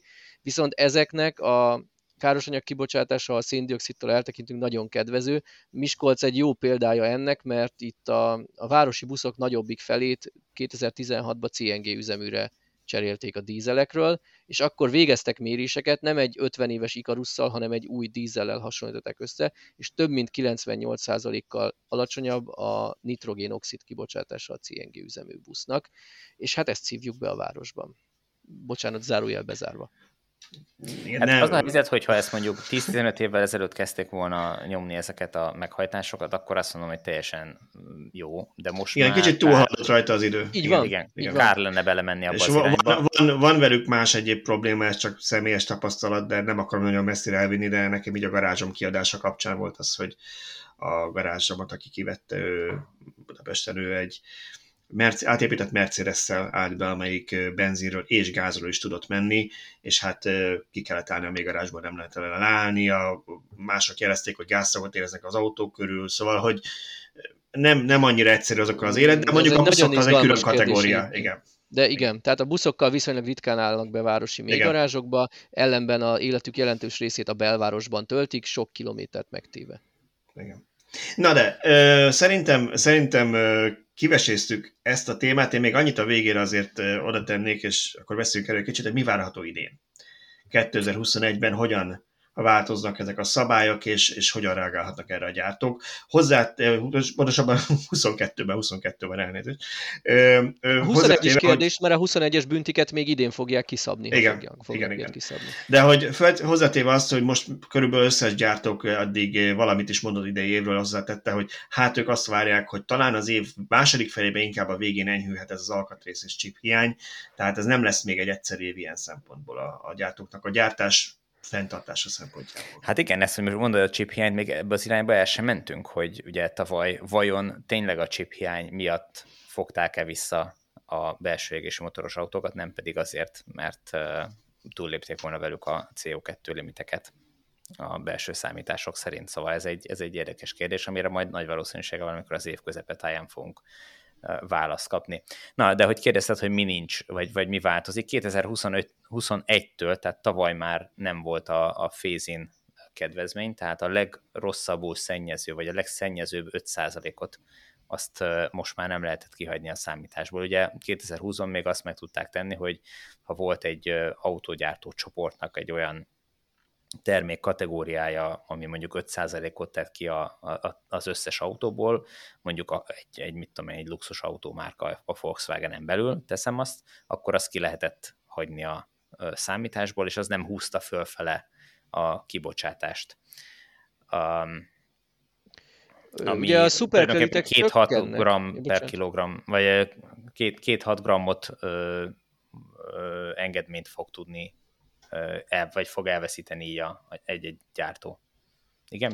Bocsánat. A szuperkreditek érdekes kérdés. Ugye elvileg az még tavaly is ért volna 1,6-os szorzót, 1,67-est, idén meg 1,3-as, de mivel a gyártók többsége 2020-ban előtte a 7,5 grammos csökkentését, ezért ez már csak a Toyota Mazda poolnak, illetve a PSA poolnak jelentene valamennyit, bár ugye itt ez egy nagyon izgalmas kérdés, hogy a, az FC, a Tesla Honda pool, ez ellőtte a hétes felet, a PSA nem, és ők ugye egyensültek stellantis tehát hogy ezt hogy oldják meg, hogy ott Mi ez a szuperkredit? Ez sem. a elektromos... Ez azt jelenti, hogy a, igen, Megint? hogy duplán 1,6-szor vagy 1,3-szor számít, tehát ilyen szorzóval számít egy elektromos autó, viszont ezt ugye, ha, ha el, ellőtték már 2020-ban, akkor nem tudják igénybe venni, a PSA még nem lőtte el, a, az FCA pedig igen, tehát nem tudom, hogy itt ezt hogy fogják nekik számítani 2021-ben. Igazából olyan brutális jelentőség azt hiszem nincs a dolognak, mert nem ezen fog múlni. Nem lennék meglepve, hogyha a PSA is elhasználta volna tavaly ezt a kedvezményét, és gyakorlatilag mire egyesültek, addigra már nincs. Elképzelhető, Bár mondjuk tavaly év elején, tavaly év elején egyesültek, Igen, elképzelhető, hogy ott egy rövid idő alatt ők, ők még ezt előtték, de, de mondom igazából, mivel már eleve nem dupla, csak 1,6-os szorzót ért 2021-ben, már nincs olyan hatalmas jelentősége, tehát itt egy ilyen most, hogy egy, egy gram ide vagy oda, ahogy, ahogy tavaly is a PSL csoport 4 grammal túltestette az elvárás, nem hiszem, hogy ezen az egy grammon fog múlni. Ha ilyen jóslásokba kellene bocsátkozni, én azt gyanítom, hogy, hogy senki nem fog büntetést fizetni már az idei évtől. Igen, és akkor ott azt mondtuk, hogy eltűnt, valószínűleg kiméretették a szuperkrediteket, nincs ez a phasing kedvezmény, és akkor ott van az, hogy az NADC-re át kell telni VLTP-re, ami viszont... De ott a szabályok is ugyanannyit emelkedtek. Korrigálják a uh-huh. szinteket. Ugye azt számították ki, hogy nagyjából 20% a két mérés között a különbség a hagyományos autóknál, a plug-in hibrid autóknál van egy kis eltérés, ott itt az, az arányokból, ott van, amelyik plug-in autónak jobb lett, másoknak meg rosszabb, tehát ilyen plusz-minusz 10%-os sávban mozognak a, a, a, a változások az NEDC-ről VLTP-re való át számításnál, és hát ugye az elérendő limiteket ugyanígy valami szorzóval föntebb emelték minden egyes mhm. gyártónál, aminek a képletét nem ismerjük, mert valószínűleg... De, de nem valószínű, hogy ez bárkinek okoz büntetést, mert amennyivel nő VLTP szerint a károsanyag kibocsátás, annyival a küszöbértéket is emelni fogják. Lehet, hogy van ilyen 1% vagy 1 gram ide vagy oda, de, de minimális, a, ami ennek hatása lesz szerintem. Az ökoinnovációs szóval... vagy ökobónuszokról nem tudunk még, hogy ezekkel, ezekkel hogy állnak és mi lesz, de ugye ezekről nem is tudjuk pontosan, hogy mikre kapják ezt. Viszont itt ilyen 0,1, 1,3, 0,7 ilyen számok vannak, tehát ez megint nem ezen fog múlni, úgy gondolom. Igen. Igen. Szóval ha összefoglaljuk, akkor azt lehet mondani, hogy ami a, ami a mérési szabványváltozásból következne negatívum, azt, hogy kompenzálták, tehát az nem fogja negatívumként érinteni a gyártókat, de valószínűleg nincsenek már szuperkreditjeik, és nincs ez a phasing kedvezmény, viszont egyre több villanyautójuk van. Ugye azt várjuk, hogy idén, vagy hát bocsánat, az idei adatokban azt mondják, hogy tavaly, 2021-ben már 10% fölött lesz az átlag az elektromos autóknak Európában az eladásokban, a legtöbb nagy piacon 10% fölötti értéket láttunk, tehát valószínűleg az átlag is erről a 6, 6 és félről 10 fölé megy. Idén azt várnánk, hogy ez még tovább növekszik, ami meg ilyen szempontból a teljes flottájukban, meg az európai flotta szempontjából segíti őket, nem? Abszolút, és ugye látjuk a Volkswagen nagy igyekezetét, hogy ők tényleg nagyot tudtak ugrani, rengeteg elektromos autót eladtak. Ők már kiadtak egy sajtóközleményt évelején saját számításukról hangsúlyozza, hogy még ez nem az EU-s szám, de ők úgy számolnak, hogy két grammal illetve több mint 2 gramma, 2 a tehát ilyen 2,3 grammal alatta lesznek a saját küszöbértéküknek. Tehát ugye ők voltak, akik 21-ben a 20-as adatok után fizettek egy gramnyi büntetést, és úgy tűnik, hogy 21 es adatok, 21-es eladások alapján 22-ben ők sem fognak fizetni. Én nem tartom valószínűleg, hogy bármelyik gyártó nem adott volna el elég elektromost ahhoz 21-ben, ahol ugye rá lehetett fogni a chip hiányra, hogy kevés dízelt adunk el, de több elektromost, úgyhogy én nem tartom esélyesnek, hogy bárki is büntetést fizessen. Igen, és hogyha így visszagondolunk egy kicsit a 2020-as évre, nem akkor volt a, az ID3-nak a késése? De. Elképzelhető, hogyha az ID3 tervezetten nem decemberben lepi el az utakat tömegesen, hanem az eredeti augusztusi, szeptemberi Igen. terv szerint. Ugye ott volt az, hogy nyár, a szeptember még nyár, nem tudom én, csillagászatilag vagy valami ilyesmi szál volt ott. Ha az nem késik, akkor valószínűleg megúszza. Tehát a, a szoftvergyártó csoport nyakába verhetik. Volkswagen berkeken belül a, a autónkénti 95 enrót. Hát jó, szerintem, szerintem erről most így egyelőre ennyit, aztán meglátjuk, hogy ezek a számok hogyan alakulnak. Biztos visszatérünk rá, amikor kijönnek az EU-nak a hivatalos számai a tavalyi évről, gondolom, akkor megint így valamikor nyáron, augusztusban, vagy hát a nyár ugye egy tágfogalom, mint az előbb kiderül, hogy mikor jönnek ki. De azért azt hozzátehetjük, hogy lesz pár olyan elektromos autó idén, ami, ami ezen még tovább javíthat. Ugye Nissan Micrából lesz elvileg elektromos. Mit tudunk erről, Szöcske, ezt be ezt a témát? Hú, a cikket nem én írtam, úgyhogy konkrétan a Mikráról viszonylag keveset tudok. Ugye azt tudjuk, hogy ahogy az összes gyártó, úgy a, Nissan is hatalmas offenzívát ígér a következő évre, ilyen tucat számra jönnek majd az elektromos autók. A Nissannak lesz összesen öt padlólemeze, illetve nem csak a Nissannak, hanem a szövetségnek, a Nissan Mitsubishi Renault az itt ugye egybe értendő. Uh-huh. Európában a Mitsubishi-t azt egy kicsit így háttérbe sorolják, úgy tűnik az eddigi kommunikációk alapján.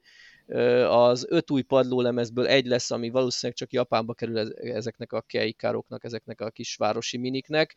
Én egy kicsit sajnálom egyébként, hogy ezeket nem hozzák el Európába, mert tömegesen biztos, hogy nem vennék, de mégis színesíteni a kínálatot, ha valakinek ilyen rohangálós autó kell a városba. Nem mondták, hogy, hogy nem hozzák, én következtetek rá, hogy nem fogják hozni. Viszont ami szerintem érdekes, hogy a, a Nissan Micrából is ígérnek elektromos hajtást, és ugye tudjuk, hogy lassan itt a Nissan Aria, és kicsit én úgy érzem, vagy ami engem elgondolkoztatott, hogy lesz-e létjogosultsága a kettő között a Leafnek. Ti mit gondoltok? Fogják tovább árulni, vagy kivezetik ezzel együtt? Hát miért nem, nem fér be a mikro és az Aria közé egy Leaf kategória? Méretben szerintem be, be kéne férnie. Méretben csak-csak beférne egy Leaf kategória, csak ugye a Leaf már nagyon felújításért, tehát modell friss, nem is csak, hogy modell frissítésért, hanem egy, egy új modellért kiállt, mert azért mégiscsak 2010-től van alapvető módosítás nélkül a piacon. Úgyhogy én nem, nem vagyok benne biztos, hogy egy ilyen, egy ilyen autót fognak rövidesen hozni a, a Figyelj, a, Aria alá.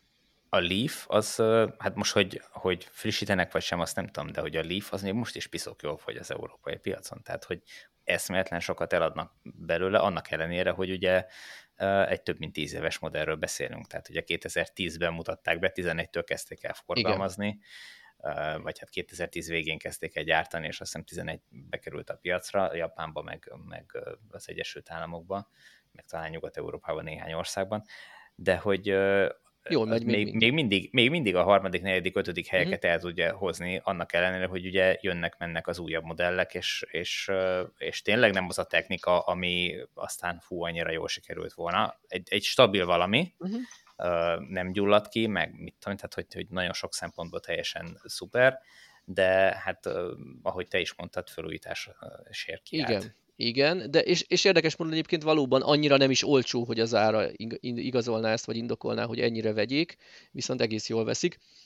Ennek ellenére én tartok attól, hogy a, a Mikra és az Aria az így el fogja kanibalizálni. Ahogy beszélgettünk pár napja Balázsral erről, hogy vajon fognak-e Berlinben Model 3-at gyártani, nem tartjuk biztosnak, mert hogy fognak gyártani Model Y-t, talán majd egy nem Model 2-t, és akkor úgy, úgy közte olyan kevés fogyna ebből a Model 3-ból, és egy kicsit én is úgy érzem, hogy aki olcsó városi szaladgálós autót akar, ő inkább a Mikra irányába fog elmenni, aki mindenre is használható autót, ő az Aria irányába fog elmenni, és szerintem ez a kettő el fogja fogyasztani a Leafnek a piacát, még akkor is, hogyha fizikailag ez egy köztük lévő modell. A Tesla hasonlat mielőtt... szerintem azért annyira nem jó abból a szempontból, mert hogy ott nem arról volt szó, hogy nem gyártják majd a Model 3-at, mert abból kevés fogyna, hanem azt máshonnan hozzák, ahol nagy mennyiségben Igen, a berlini, a berlini gyárra gondoltam kizárólag, hogy Tehát, hogy akkor itt viszont a, a, a, mivel azért valamennyire szükség van a, a Nissanra, és, és ezt bárhol máshol tudják gyártani a világon, tehát hogyha mondjuk csökken a, a kereslet rá, akkor is tudná, tudják egy kisebb mennyiségbe hozni Európából. Máshol. Szóval, hogy ne hagyjuk ezt ennyire függőben, én gyorsan amíg beszélgetetek, megkerestem az adatot, mert ugye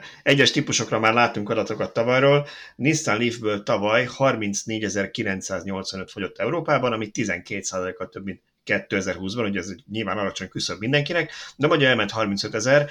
Nekem itt inkább ebbe az a kérdés, hogy én ugye amennyire még emlékszem az éves statisztikákból, hogy idejét még nem tudtunk készíteni, globálisan azért csökkennek jelentősen a Leafnek az eladását, tehát valószínűleg Európa a kivétel, és az a kérdés, hogy mennyire éri meg egy 35 ezeres eladási darabszámnál, az lehet, hogy globálisan akkor mondjuk 50 vagy 60, de nem 120.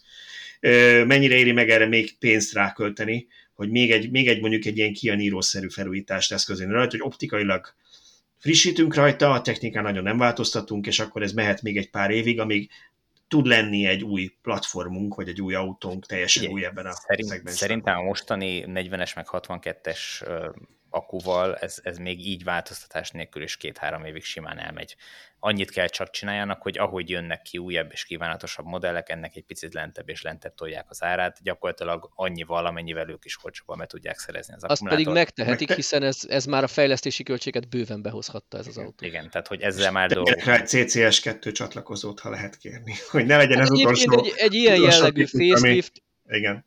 Ez, ez talán nem ördögtől való, hiszen nem hiszem, Igen. hogy ez megoldhatatlan ez nem hiszem, hogy, lenne. hogy, hogy különösebb költség lenne, hogy én már egyszer az Áriának ott van a, a, a CCS-es töltő, töltés vezérlője, azt kell csak beépíteni, és innentől kezdve Ez csak egy szoftveres kérdés, illetve a dugó az ajzat cseréje. Igen, igen. De egy, egy érdekes információ, tegnap hallgattam a Fully Charge Plus podcastot, és ott uh, dr. Andy Palmer uh, volt a, a, a vendég beszélgetésben, és ő, őről azt kell tudni, Igen. hogy ő volt a Nissan Leaf bevezetésekor a Nissan második embere gón alatt. Uh-huh.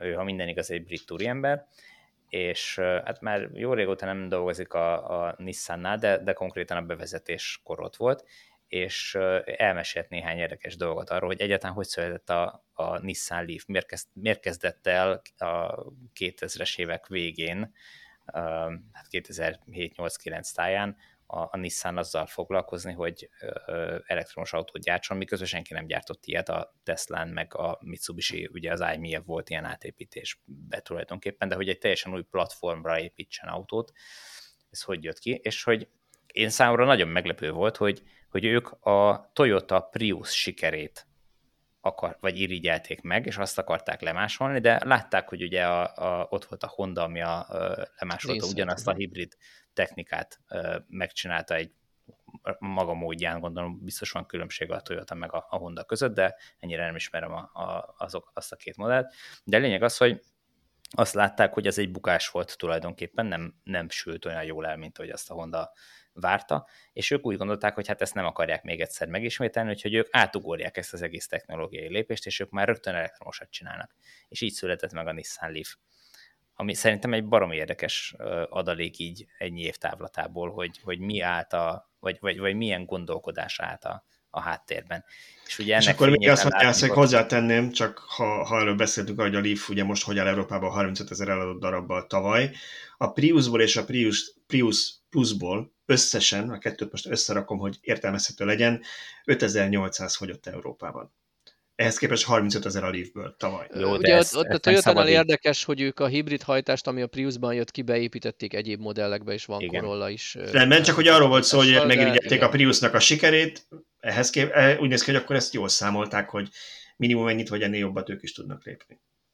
Alapvetően igen, tehát hogyha mondjuk a, a Nissan arra használta volna föl, ugyanúgy, mint hogy a, a Toyota Priusnál, hogy a, a technológiát átmentse az összes többi modelljébe, akkor ez egy sikersztori lenne, de pont ezt akartam az előbb mondani, hogy ahhoz képest, hogy ugye gyakorlatilag a Nissan lépett a nagy tömeggyártók közül elsőként a, a teljesen egyedi elektromos platformfejlesztés irányába, azt hiszem valami 4 milliárd dollárt, vagy 7 milliárd, nem is tudom, nagyon sok pénzt öltek ebbe bele, és mindenki rögött rajtuk, hogy, hogy akár a, az óceánba is beönthették volna egész nyugodtan azt a pénzt, mert, mert teljesen fölösleges volt. Így, hogy nem nagyon mentették át ezt az előnyüket, így, így lehet, hogy igazuk volt így a képkedőknek, de összességében mégis azért megértem, mert beindított valamit. Hát ugye ott, ott, ott belekeveredett a politika, tehát hogyha gond marad még ott az elnök, akkor valószínűleg egy kicsit jobban tolták volna még az elektromos autózást. Én úgy vélem, Elképzelhető, de azért, ez hogy tudjuk, mindenképpen ezeknek a, a termékeknek a fejlesztése sok év. Gond azért nagyon- nagyon régóta, nem tudom, mi- mikor, mikor ment ők ki onnan egy... hát egy azért már viszonylag rége volt ez a ez Három a éve. De a hegedűtokos mikor- előtt mikor- már Mikor kitették ki hege- hegedűt, igen, csak a hangszer nevét az, elő, az előtt már, már nem, nem dolgozott egy, nem tudom, egy-két éve. Jé, Balázs, a, alacsony fazon a, a gond, azért egy hegedűtökből ő se férhet. Hát, Igen, a hegedűtok az nem biztos, hogy, hogy a megfelelő, valószínűleg nagybőgő lesz az. Nem, ez val- valami, ezek nem ilyen, amennyire tudom, nem ilyen klasszikus hangszernek volt a doboza, hanem ilyen, ilyen hangeszközöknek, Láda, ilyen igen. kocka alakú láda doboz, amit Igen, de hogy a, hogy a, a kérdésre is válaszoljak, az új keresőnkkel, az oldalon lévő új keresőnkkel egy pillanat alatt megtaláltam, hogy 2017 micsoda promóció az új keresőnknek. Miket tudsz, amiket én nem? Na mindegy, igen. sokat fikáztam a keresőt, és megmondtam mindig Tibornak, hogy én amúgy a Google-el keresek oldalon belül, és azt mondta, hogy ezt már nem engedheti tovább, úgyhogy tett az oldalra egy új keresőmotort, úgyhogy bátran használjátok a keresősávot jobb oldalt. Engem egy kicsit megzavart ez a pop-up működése, vagy nem, nem pop-up, nem tudom, ilyen ablak az ablakban nem értek ehhez a dologhoz, hogy minek is lehetne nevezni, viszont a kereső az remekül működik, mert most a Gonszóra rögtön hozta harmadik találatként, hogy 2017 februárjában írtuk, hogy 18 év után vége a Nissan-nel a Gon korszaknak.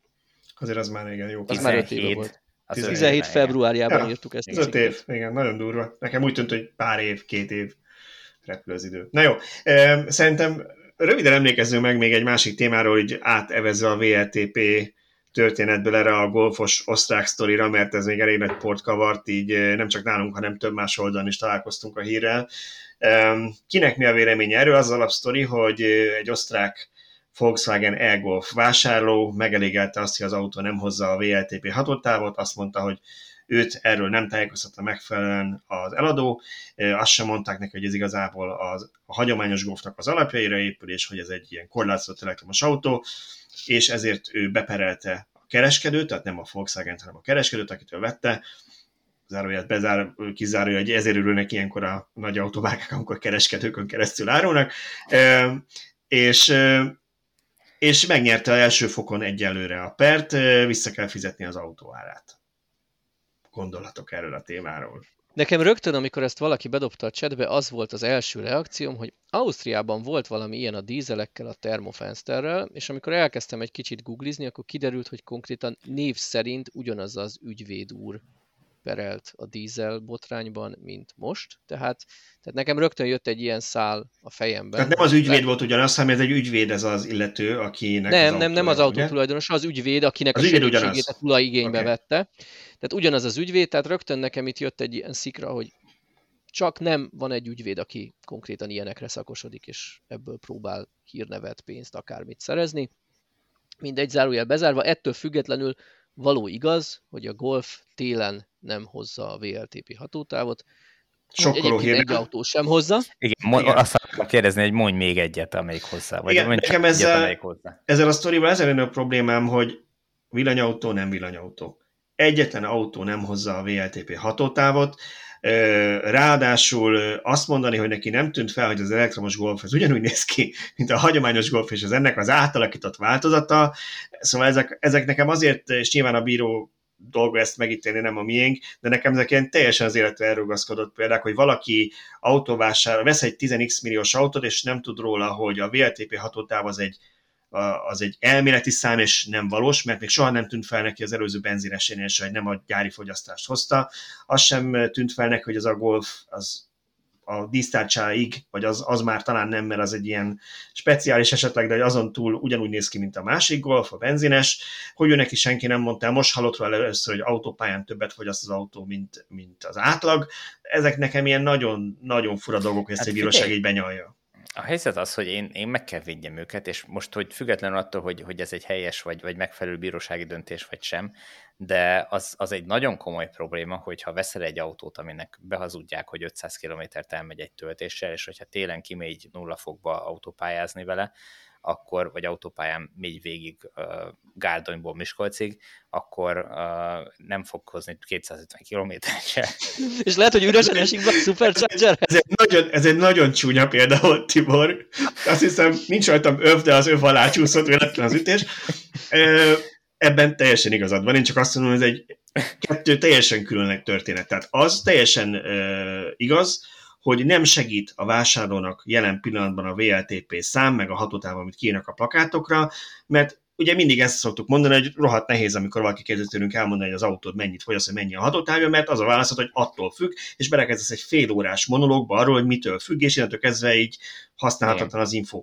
De ez egy külön történet, hogy a VLTP reklámozása nem biztos, hogy segít a vásárlónak, attól, hogy ő nem tudott róla, hogy az autó többet fog fogyasztani, mint ez az elméleti átlag, meg hogy neki senki nem mondta, hogy. Nekem ezek ilyen hihetetlen és életre elrugaszkodott de, dolgok, de én csak ezt mondtam. Elméletben egyetértek veled, hogy nem jó, hogy a gyártók ezt reklámozzák csak. A mérési Valóban... módszeren változtatni kéne, ez való igaz, de azért ott kilóg a lóláb, hogy 18-ban megvette az autót, és két évvel később lett gyanús a második, harmadik telénél, nem tudom melyik hónapban vette az autót, hogy az az autó a ígért 230 helyett még 200-at sem megy el, csak 120-at. De azt tudjuk, hogy mikor kezdődött a per? Ezt mondjuk nem tudjuk.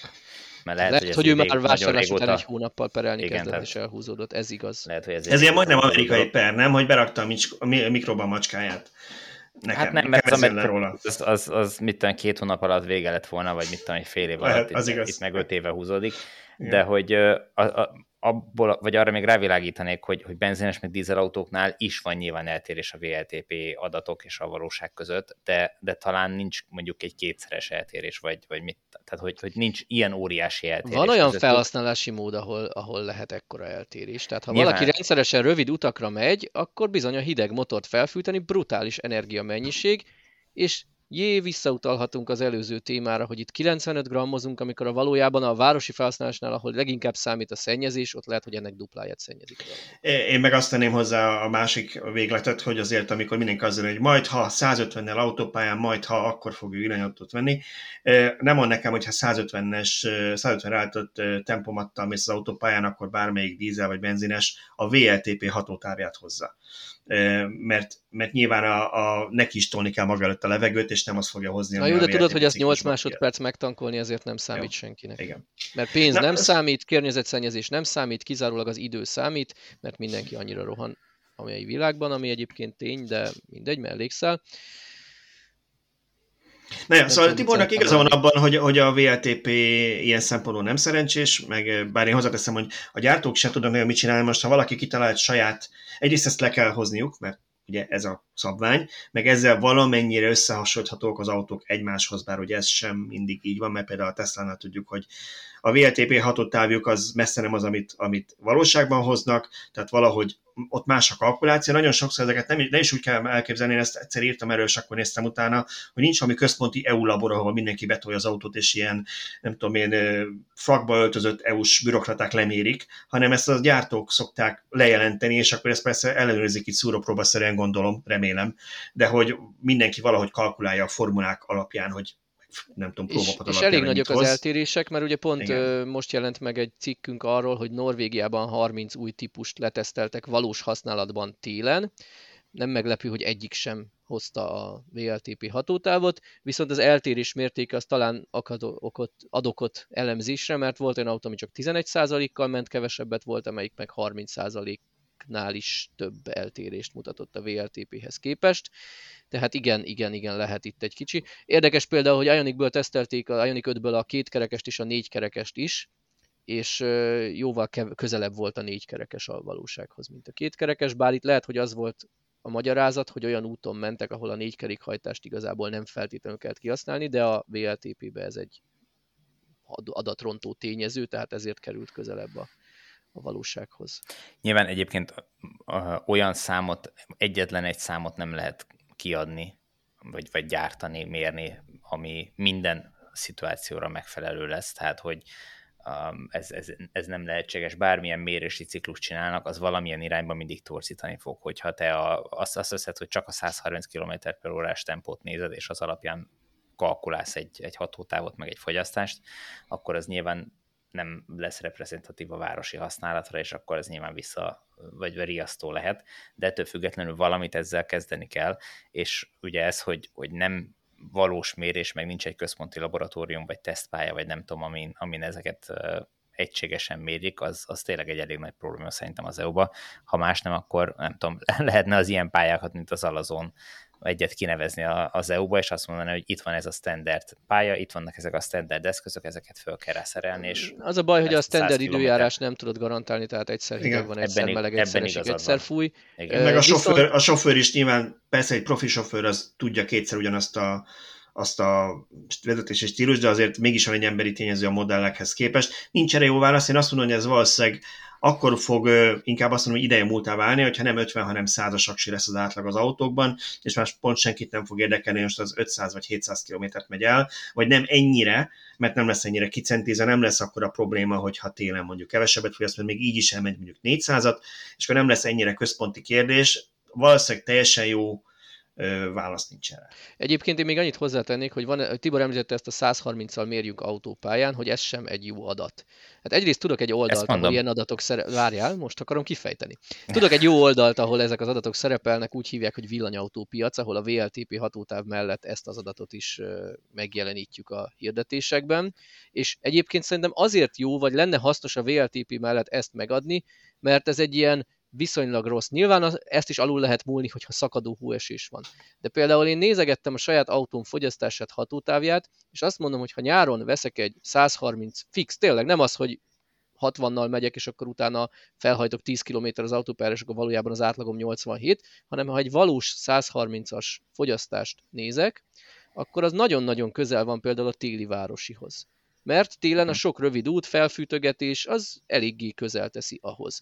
Ellenben, ha télen autópályázok, ott nincs, tehát a, aki autópályán megy, az általában nem 8 kilométereket megy, sokszor, hanem egy hosszabb utat. Tehát a téli autópály... az autópályázás nem nyomja meg annyira a tél, megnyomja egy 5-10 kal de közel sem annyira, mint, mint mondjuk a nyári városhoz képest. Tehát én úgy gondolom, hogy a VLTP az egy ilyen nyári város országút arra ad egy viszonylag reális képet, kis óvatossággal el lehet érni, jó időben, Ellenben, ha mellé, még a VLTP mellé megadnának egy 130-as autópályázást, azt elég jól el lehetne fogadni jó közelítéssel egy ilyen negatív adatnak, hogyha te felmész és nyomod, mint a töketlen autópályán, akkor annyi lesz a hatótáv. Ha télen rövid utakat mész, mint az e-golfos perelő tulajdonos, akkor, akkor megint csak lenne egy közeli. Tehát ha, ha ezt az adatot megadnák a VLTP mellé, szerintem, ahogy a VAP megadja, már nem lőnénk annyira mellé, és nem lenne ennyi csalódott tulaj. Tehát akkor azt mondod, hogy egy ilyen tólig adatot kellene megadni? Hát vagy egy tólig, vagy, vagy megadni egy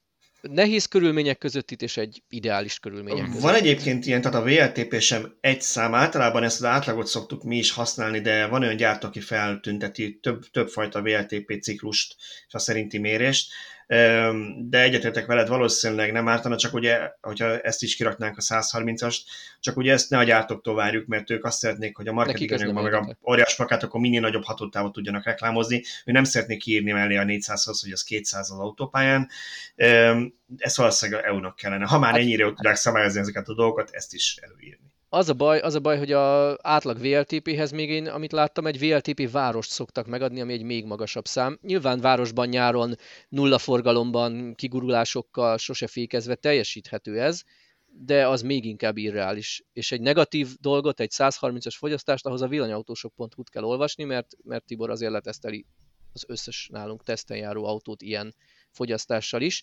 És nyilván akkor jönnek a válaszok, hogy de az én autó nem is 29-et, hanem csak 23-at fogyaszt. Ja, persze, az ott egy negatív érték. Nyilván, amikor az ember nem fixen 130-al megy az autópályán, hanem néha megáll, néha lehajt, beleszámolja a városi szakaszt, amíg elérte az autópályahajtót, akkor jobb lesz a fogyasztás.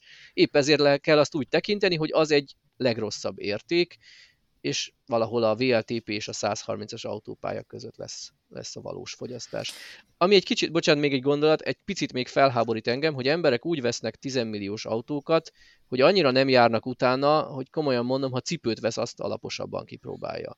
Tehát azért van ott egy ABRP, ahová beírva egy viszonylag új autónak a kiválasztva a típust és beírva néhány úti célt, akkor meg fogja neked adni, és én alapvetően nem használom útvonaltervezésre, de kíváncsiságból nagyon sok típussal megnéztem már, és tök reális. Tehát ha taxisunk beírja, hogy, bocsánat, nem biztos, hogy taxis volt, az e-golfos autósunk beírja, hogy, hogy ő milyen utakon jár, és milyenek a körülmények, hőmérséklet, stb. szélirányt be lehet állítani az LBRP-be, akkor ő bizony vásárlás előtt megkapta volna ezt a 120-as adatot, és talán kevésbé kap sokkot. Hát mondjuk az ABR, ABRP-nek a, az ismerete az szerintem már, már nagyon a, a, a geek kategóriát.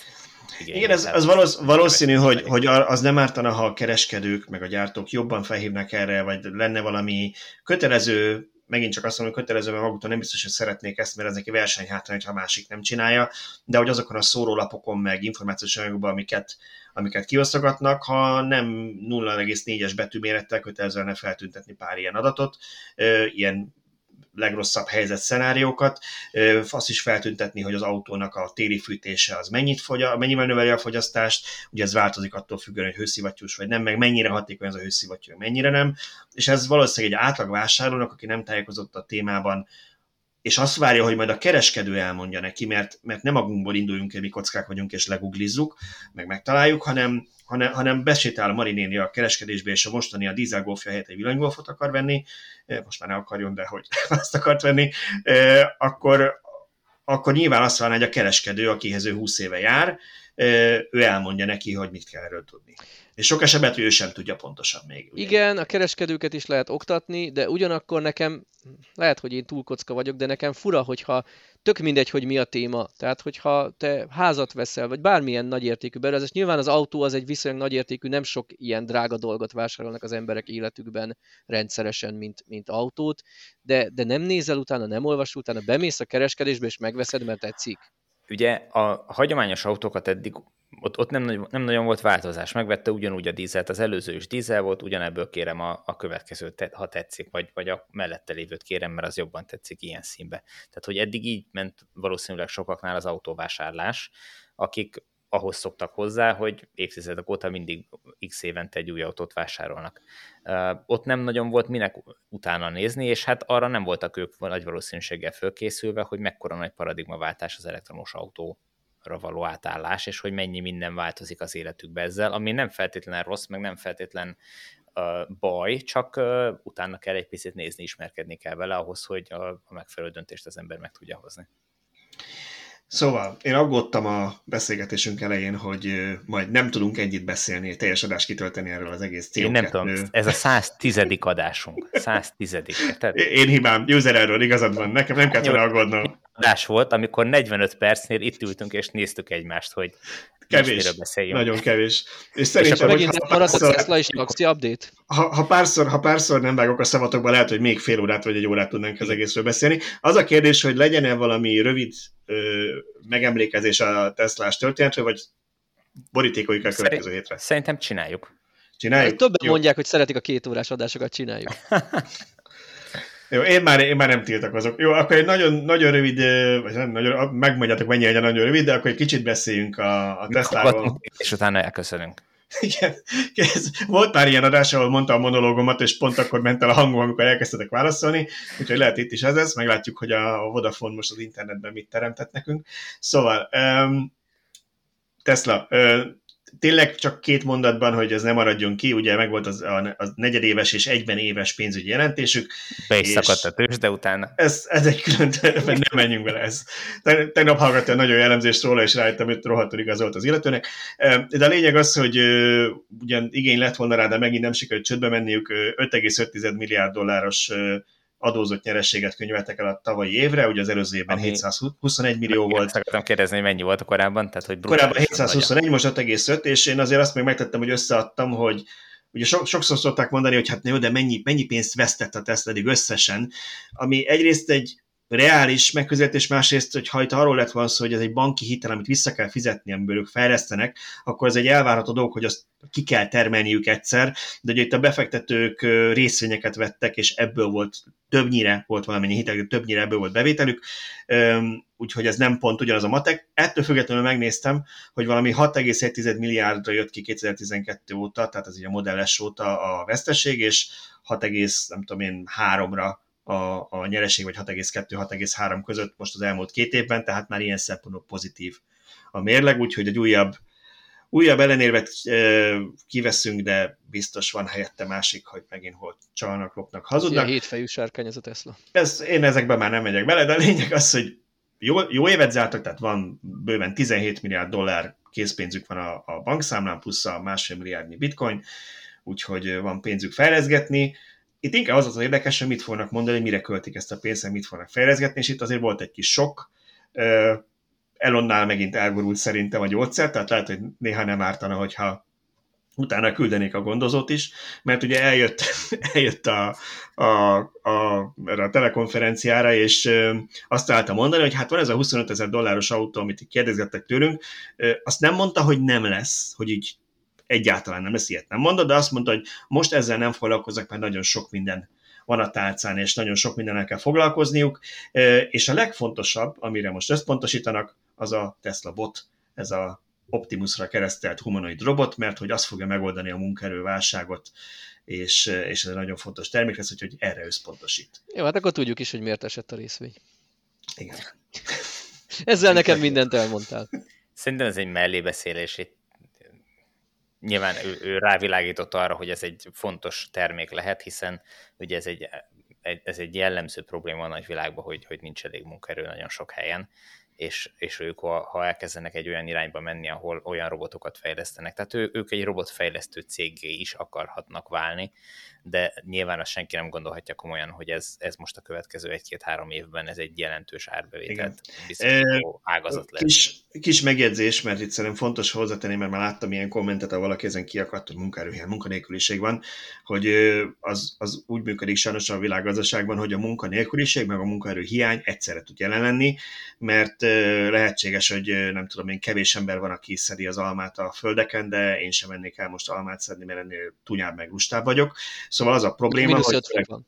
meg mínusz 5 fok van, és kevés az alma. kevés Abból is inkább pálinkát csinálnak, de, de, de szóval az van tényleg, hogy, hogy, hogy vannak olyan munkát, a munkák, amikre általában jönnek a alacsonyabb jövedelmi országból a vendégmunkások, ha mondjuk Covid van és pont nem jönnek, akkor elég gáz van, és vannak olyan munkakörök, amit nem igazán szeret senki ma már megcsinálni, és nem tudják eléggé megfizetni se, ilyen helyeken mondjuk lehet az, meg pláne olyan munkahelyeken, ahol mondjuk nagyon veszélyes a munka, és inkább egy gépet veszélyeztetnénk, mint egy embert, főleg, hogy akár egy gép valószínűleg kevésbé hibázik, mint egy ember, aki elfárad, és nem tudom én, félre, félrelép, és kimegy a bokágy, beesik valami üstbönbe, nem kéne. Egyszerűen kis a vége, vannak olyan területek, ahol biztosan nagyon jól fog menni ez a robot, ha egyszer meg lesz, na de ez nem jövőre kerül forgalomba, és nem jövőre fognak egy millió gyártani belőle.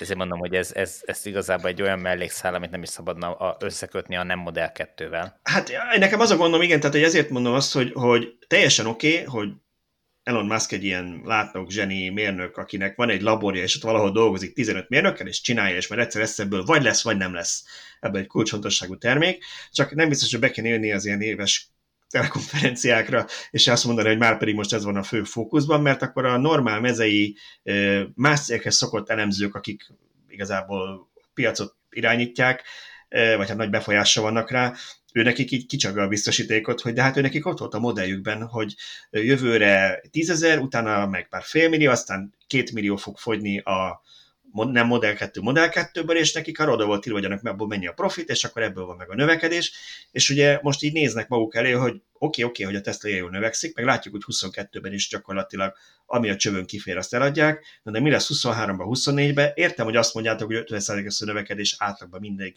a következő években, na de miből, ha nem lesz Model 2, hogy Model 3-ból, meg Y-ból hogy fogtok annyit eladni, hogy az a növekedés fennmaradjon, ez amit most nem igazán ért a piac.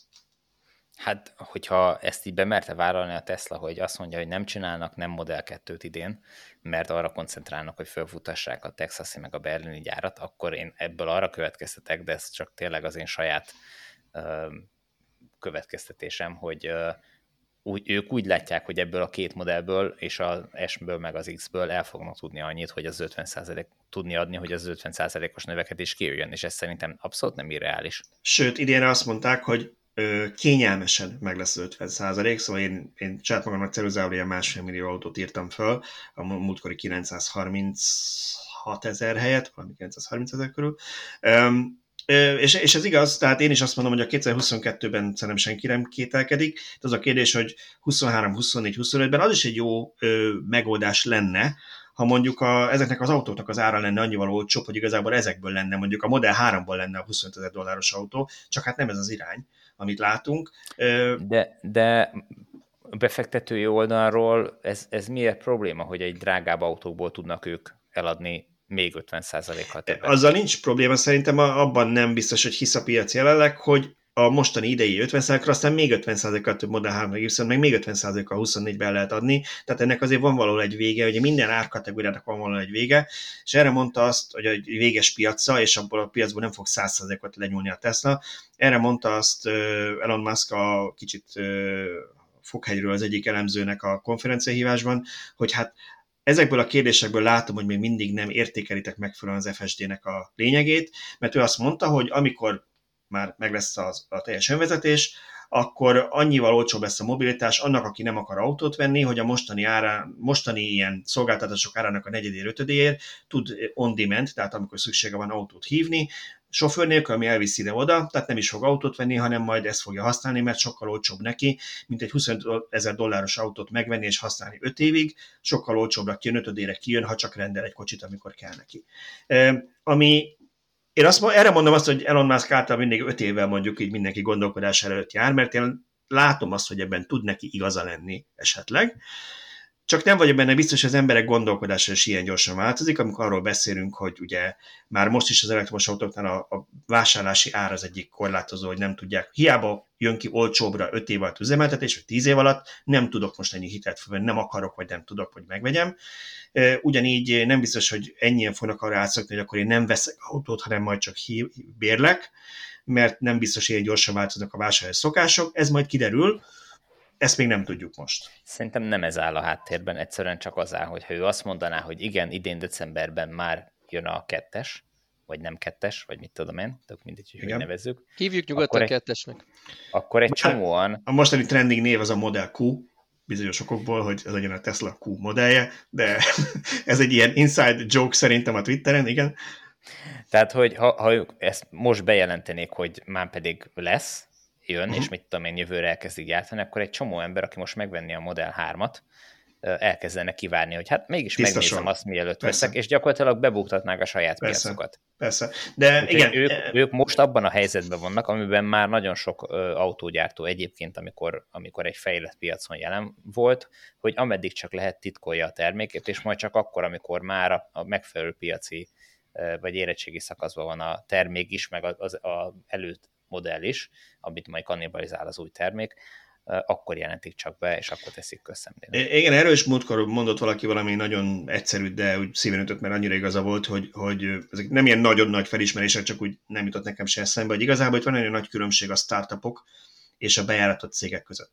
Egy startupnak azért kell öt év előtte bejelenteni a termékét, mert még begyűjt pénzt arra, hogy ezt ki tudja fejleszteni, nincs miből tőké, ennyi hitelt a banknál se kap, meg nem is akar de ha egy cég már így befutott, és van 17 milliárd dollár a bankszámlán, és van évi, nem tudom én, 50 milliárd dollárnyi forgalma, akkor neki nem szükséges három évvel előtte bejelenteni a következő terméket, mert maga alatt vágja a fát. Még azt is lehet olvasni, hogy késett csúszott vele, ezt be kell jelenteni fél évvel a launch előtt, kell egy ilyen eventet, abba Elon jó, hogy elmegy dadogni a színpadra, és mindenki ö, ajnározza, hogy mennyire okosan ezt, beszélt. Ezt meg egyszer, hogy te ilyet mondtál a mi podcastunkban. Nem fog, nem fog utalni pénzt, hát mi lesz velem.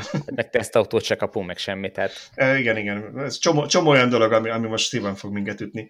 Szóval, igen. Szóval, szóval a lényeg az, hogy megvannak szerepe így a cégben természetesen, meg, meg ezt be lehet akkor is jelenteni, de nem kell három év előtte bejelenteni a terméket. Ja. Így van, és szerintem a Tesla már ebben a fázisban van ilyen, ilyen Simán, tekintetben. Persze. Tehát, hogy jó, van sok szempont, amiből még, még egy startuphoz hasonlít inkább, de ebből a szempontból most már neki ugye a már meglévő piacait, már meglévő termékeit is figyelembe kell venni, védeni kell. Itt pedig most az az érdeke, hogy, hogy ezeket, ezeknek az eladásait fölpörgesse, hiszen most épít két gyárat ezeknek a gyártására, tehát azokat el kell adni. Nem, nem ringathatja, vagy nem, nem hintheti el azt, hogy ó, hát ezeket már nem éri meg megvenni, vagy nem érdemes megvenni, hanem majd jön ez a következő még jobb. Hát igen, a másik meg az, hogy mennyire van hitele az ő szavának, amikor ö, idővonalakról beszélünk, és azt mondja, hogy az FSD az szerinte idén év végére el fog érni egy átlagos emberi sofőrnek a hiba százalékát. Azért azt figyeled, hogy egyre finomodik a, a, a bejelentés, hogy mit fognak elérni az adott évben? Tehát azért... Ö... Azt egyébként én hozzáteszem, hogy, hogy, hogy aki, aki már foglalkozott bármifajta ilyen informatikai történettel, az azt tudja, hogy a fejlesztés közben finomodik neked is a véleményt, hogy mikor, mit, mikor, mi, mikorra lesz meg. Tehát ez, ez még oké. Okay, ez de... a mesterséges intelligenciával kapcsolatos Igen. fejlesztésekre, meg az Igen. önvezető autónál. Hatalmazott igaz, mert ez egy teljesen olyan terület, ahol most írják a tankönyveket, miközben fejlesztik. Tehát ez... Hát, és az a helyzet, hogy, hogy ez egy mellékszál, de ezt többször el szoktam, vagy többször elmondtam, meg sokszor el szoktam mondani, hogy uh, nem lehet önvezető autót fejleszteni egy nekifutásból. Tehát szerintem az, hogy ők kétszer vagy háromszor újra kezdték, amiről csak mi tudunk, Igen. Az, az szerintem csak a, a felszín. Annál ők egy csomó mindent belül többször újra és újra írtak már, mert, mert rájöttek, hogy az, a, az az irány, amit ők kitaláltak, az nem volt jó, nem volt megfelelő, nem, nem, tehát eljutottak vele egy szintig, és nem lehet tovább lépni onnan. És akkor újra kell kezdeni. Itt nincs mese. Igen, és hát amíg a hardware bírja, és csak új szoftvert kell kiírni, addig ez az idő, időt tolja ki, de igazából igazi nagy problémát nem okoz a cégnek, akkor lenne igazi nagy probléma, kiderülne, hogy mondjuk tízszer ilyen erős számítógép kell, és megint mindenkinek le kell cserélni. Tehát ez, az Egyébként az nagyon kíváncsi ennék, hogy hány FSD van eladva. Tehát mondjuk a teljes flottának a hány százaléka? Én annyit tudok, hogy az el, tehát eleinte, főleg amikor S meg X volt, sokkal magasabb volt, ugye ez pár ember követ ide, pontos számokat nem tudunk, sokkal magasabb volt a, ez a take rate, tehát hogy mennyire rendelik be. Most uh-huh. úgy mhm. tudom, hogy Amerikában 10 pár százalék körülre tippelik, Európában meg Amerikán kívül 10 százalék alattira, aki berendeli az FSD-t az autója mellé.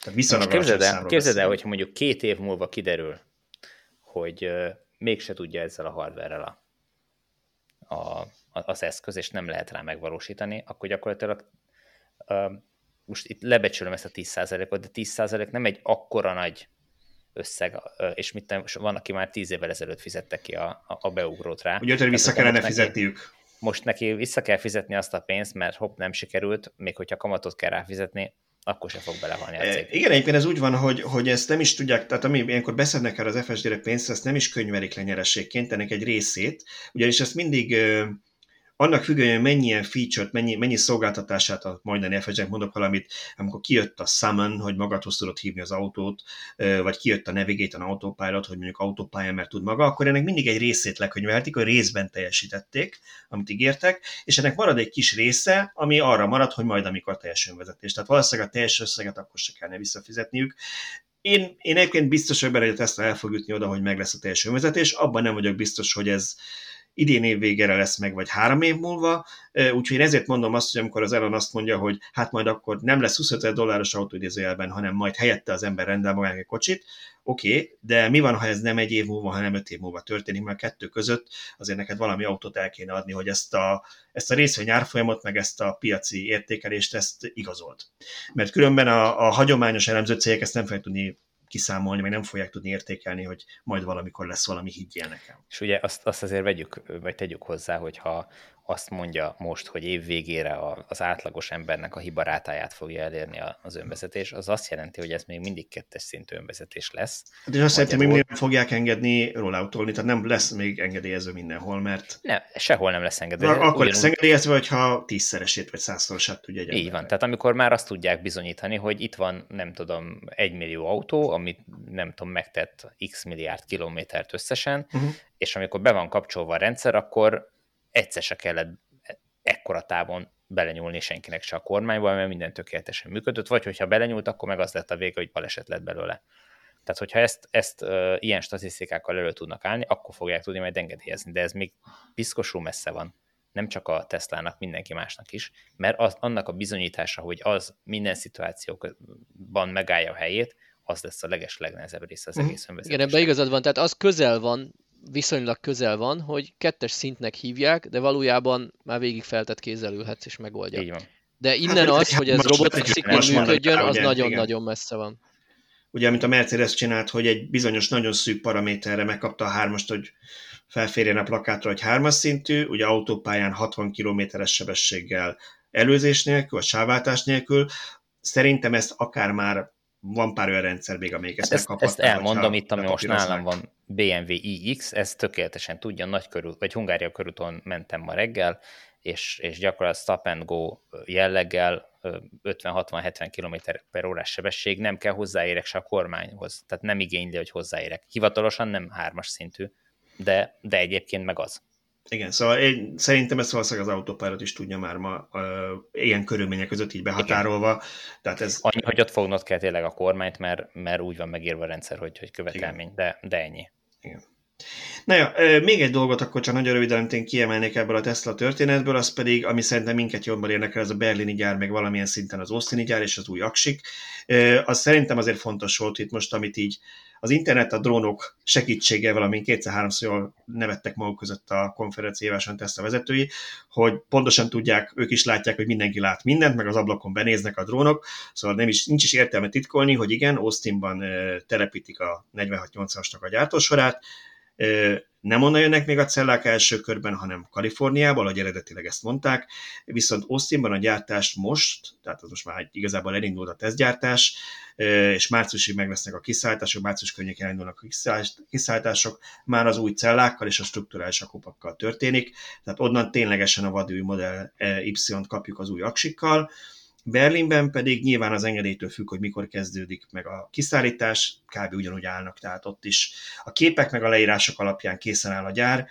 Ott viszont, ahogy ezt korábban sejtettük, 2170-es LG cellákkal indul a gyártás, és most legutóbb Twitter azt is megerősítette valaki, hogy nem struktúrás, hanem hagyományos akupakban, és amikor ott majd elindul az akugyár, amit most így év közepére tippelünk, meglátjuk, mikor lesz meg az engedélye, akkor fognak átváltani Európában a 4680-asokra az Y-nál kapacitásban egyébként ezek között lesz különbség, azt lehet tudni?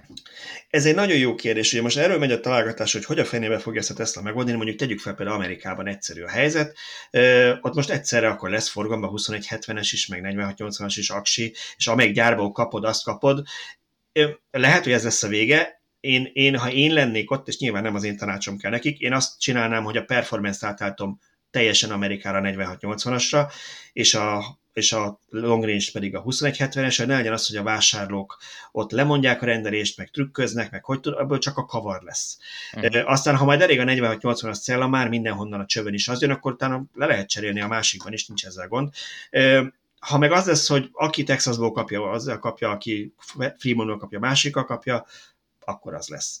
Hogy kapacitásban mi van, ugye azt meg tudják csinálni, hogy amíg ilyen mix van, addig azt mondják, hogy annyival kevesebb cellát tesznek bele, csak esetleg damikkal teszik, mondjuk egy struktúrás akupak, tehát nem lehet üresre hagyni, mondjuk damikkal teszik tele, amíg, hogy ne legyen nagyobb mondjuk a hatótávja vagy kapacitása mondjuk az Austini Model y mint a Fremontinak.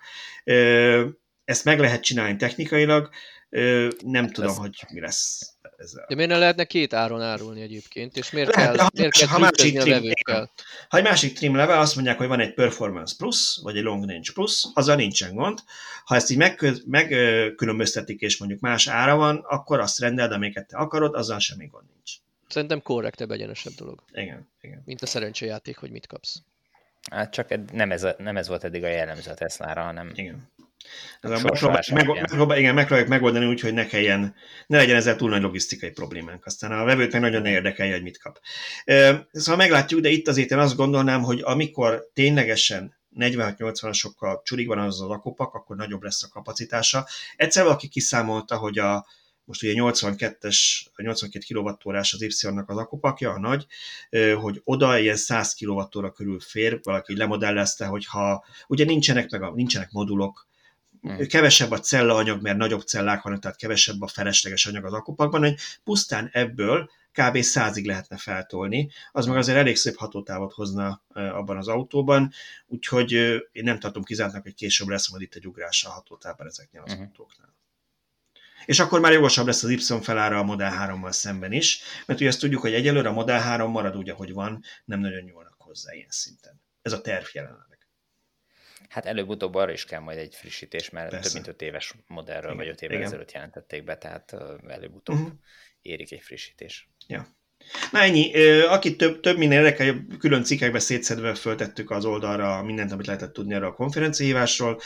Számomra ez volt inkább a legérdekesebb, hogy mi van Austinnel és Berlinnel, és szerintem nem sokára már ténylegesen fotókkal, videókkal azt fogjuk majd megörökíteni az oldalon, amikor elkezdik átadni az autókat ebből a két gyárból.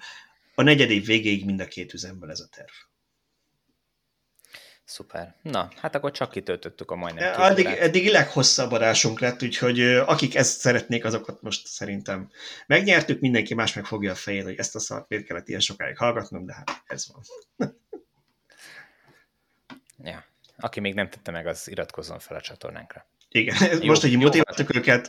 Igen, jóval többen hallgatjátok szerencsére a podcastot, mint ahányan fel vagytok iratkozva.